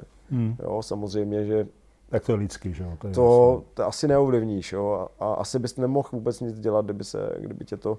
Tak každý z vás tam jde s tím rizikem, každý ví, to riziko dát, to je jasné, ale... ale zároveň to aspoň je určitá záruka nějaký, jak bych to řekl, závodní galantnosti nebo určitýho respektu vzájemného na tom road racingu většího. To jsem se chtěl zeptat, vztahy mezi jezdci jsou tam lepší než na okruzích? Myslíš si, že Myslím je to, si, že jo, no. Myslím je si, to že se tam... jako rytířštější, nebo jak to nazvat? No je to víc férový, jo. Když tě někdo štve, tak si rozbijou hubu tam. Jo, je to skoro jak, asi jsem to ještě nikdy neviděl, že by tam někdo boxoval přímo v padoku, ale ty lidi si to vyříkají na rovinu, prostě protože přesně tady ty, kvůli tady těm věcem. Jo, a zároveň si uvědomují ty rizika, takže jsou takový hodně umírněný v nějakých prohlášeních a racing, jo, tohle je závodění a tak dále. Jo, jsou tam určitý extrémní případy, kdy někdo někoho vytlačil do sloupu, do stromu a pak jako je to na zvážení. Jo. Jako jak se k tomu postavit. Já bych to třeba nechtěl takovou situaci řešit. A někdo to musel řešit třeba, že nechtěl ani, jo, ale a někdo si tomu zase šel naproti. Jo. Takže je to těžký, jo, protože ty musíš vždycky zhodnotit, jestli ten úspěch v tom daném závodě je pro tebe víc, než to, že někomu třeba můžeš tím, jak jedeš, jakým stylem jedeš, ublížit natolik, že bys mu, že by to třeba zbavil života. Jo, což se stát může prostě, jo, ale jsou tam fakt lidi, kteří jezdí hodně agresivně, kteří jezdí mnohem víc. A ty to máš jak nastavený, ty osobně? No mám to nastavený ubereš, tak, že si ubereš? chráním to svoje. Jo. Chráním... Jasně, ale kdyby si měl jít do, té, do toho předjíždění, tak, tak řekneš si ne, radši ho nechám, nebo, nebo radši do toho půjdeš, jak to máš ty? Asi by to záleželo, asi by to fakt záleželo na situaci. Na, za prvý na jezdci, proti komu bych jel. Jo, kdybych jel proti Michaelovi Dunlopovi nebo nějakému úplně světovému borcovi, nebo o kom si budu myslet, že je na vyč, vyšší úrovni, než jsem já, tak ho nechám v klidu jet. Když si budu myslet, že to je nějaký člověk, na kterého já bych měl teoreticky tak se budu snažit třeba to zvrátit nějakým způsobem a šel bych do toho souboje. Mm-hmm. Jo, určitě, určitě to je hodně tady o tom, že pokud máš k někomu respekt a pokud si o někom naopak myslíš, že bys ho měl porážet, tak eh, si myslím, že budeš víc bojovnější.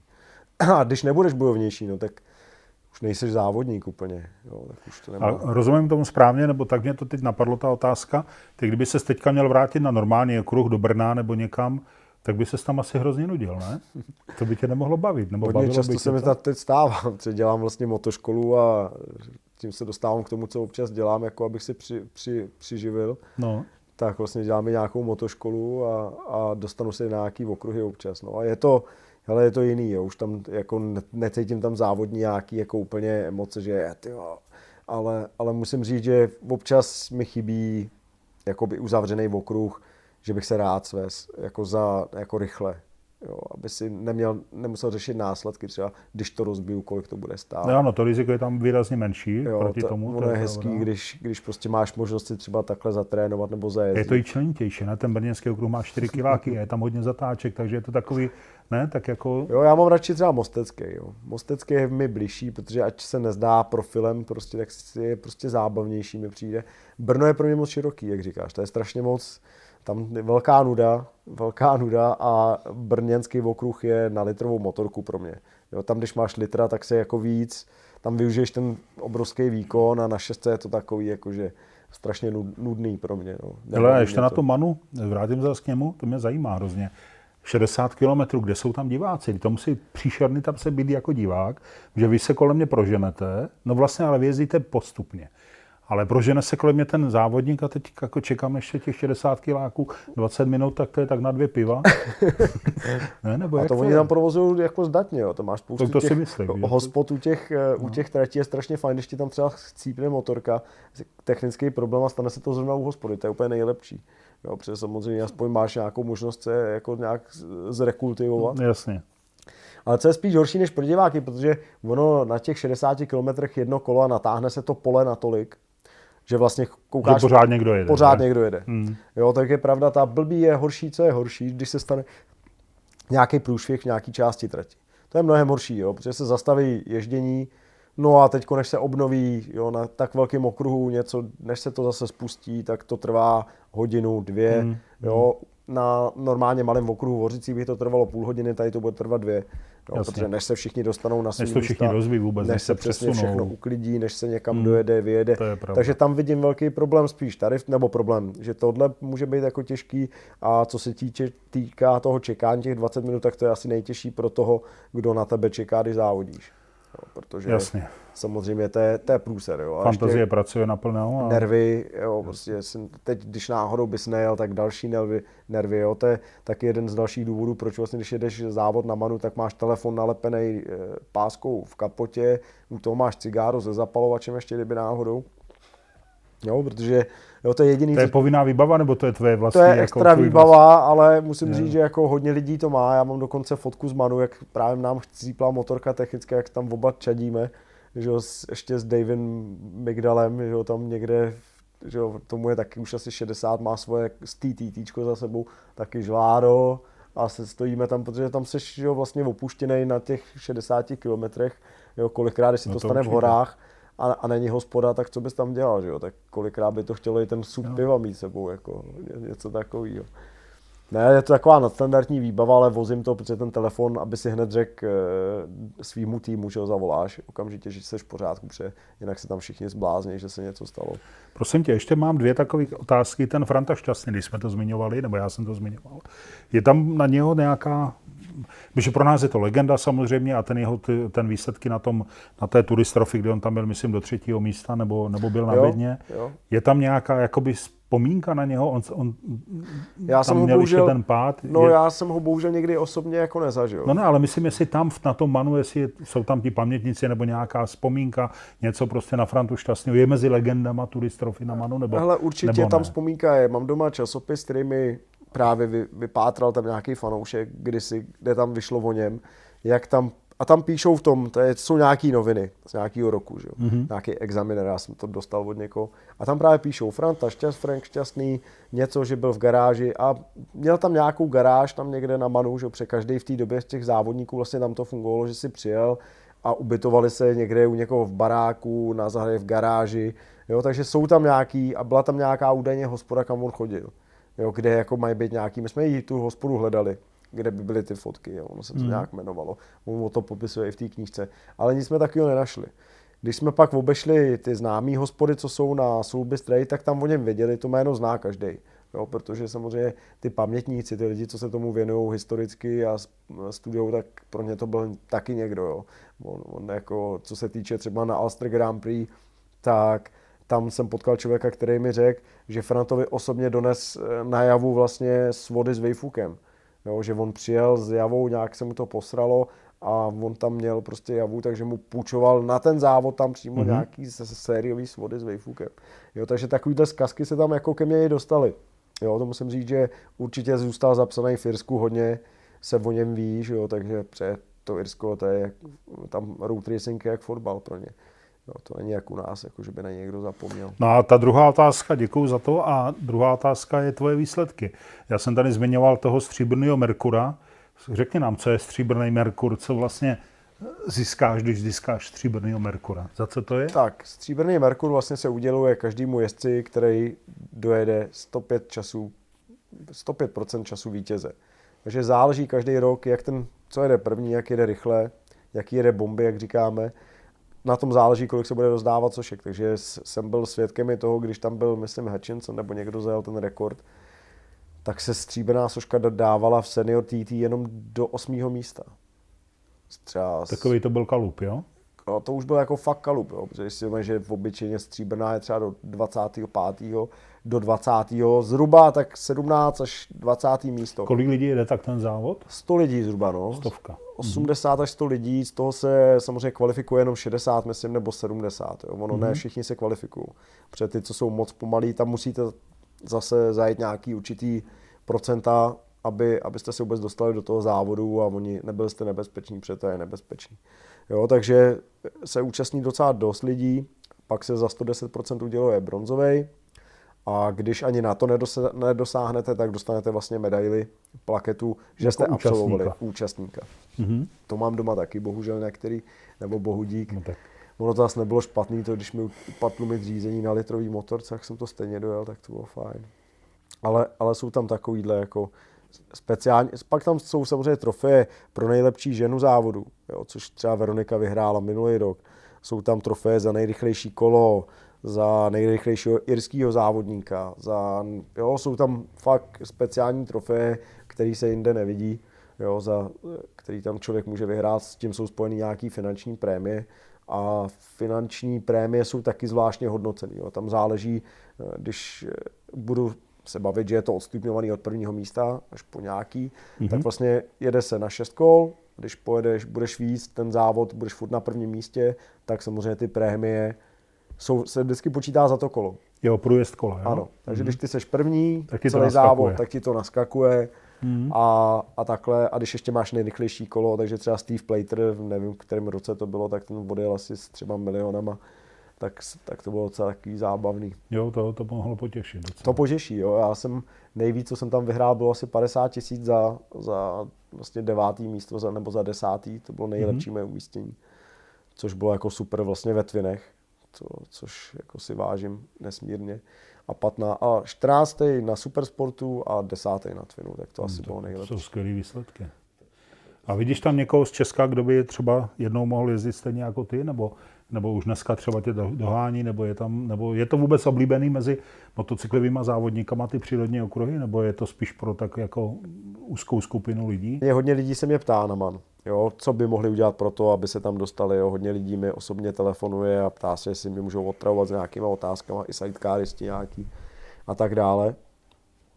Ale většinou to zkrachuje na tom, že hlavně ty finance, že jo, ten čas, který to musí člověk jakoby dát a potom nějaká selekce, protože to, abyste se dostal na man, tak to stejně vyberou ty, co organizují ty závody. Jo, před ty si to můžeš myslet, chtít, ale oni si tě tam pak zavolají v lednu, aby se přijel předvíst, vemou tě potrati, budou si tě ptát na spoustu otázek, které souvisejí s tím ostrovem. Takhle to je? Přesně tak, takže oni si tě, jakoby, oni si rekrutujou.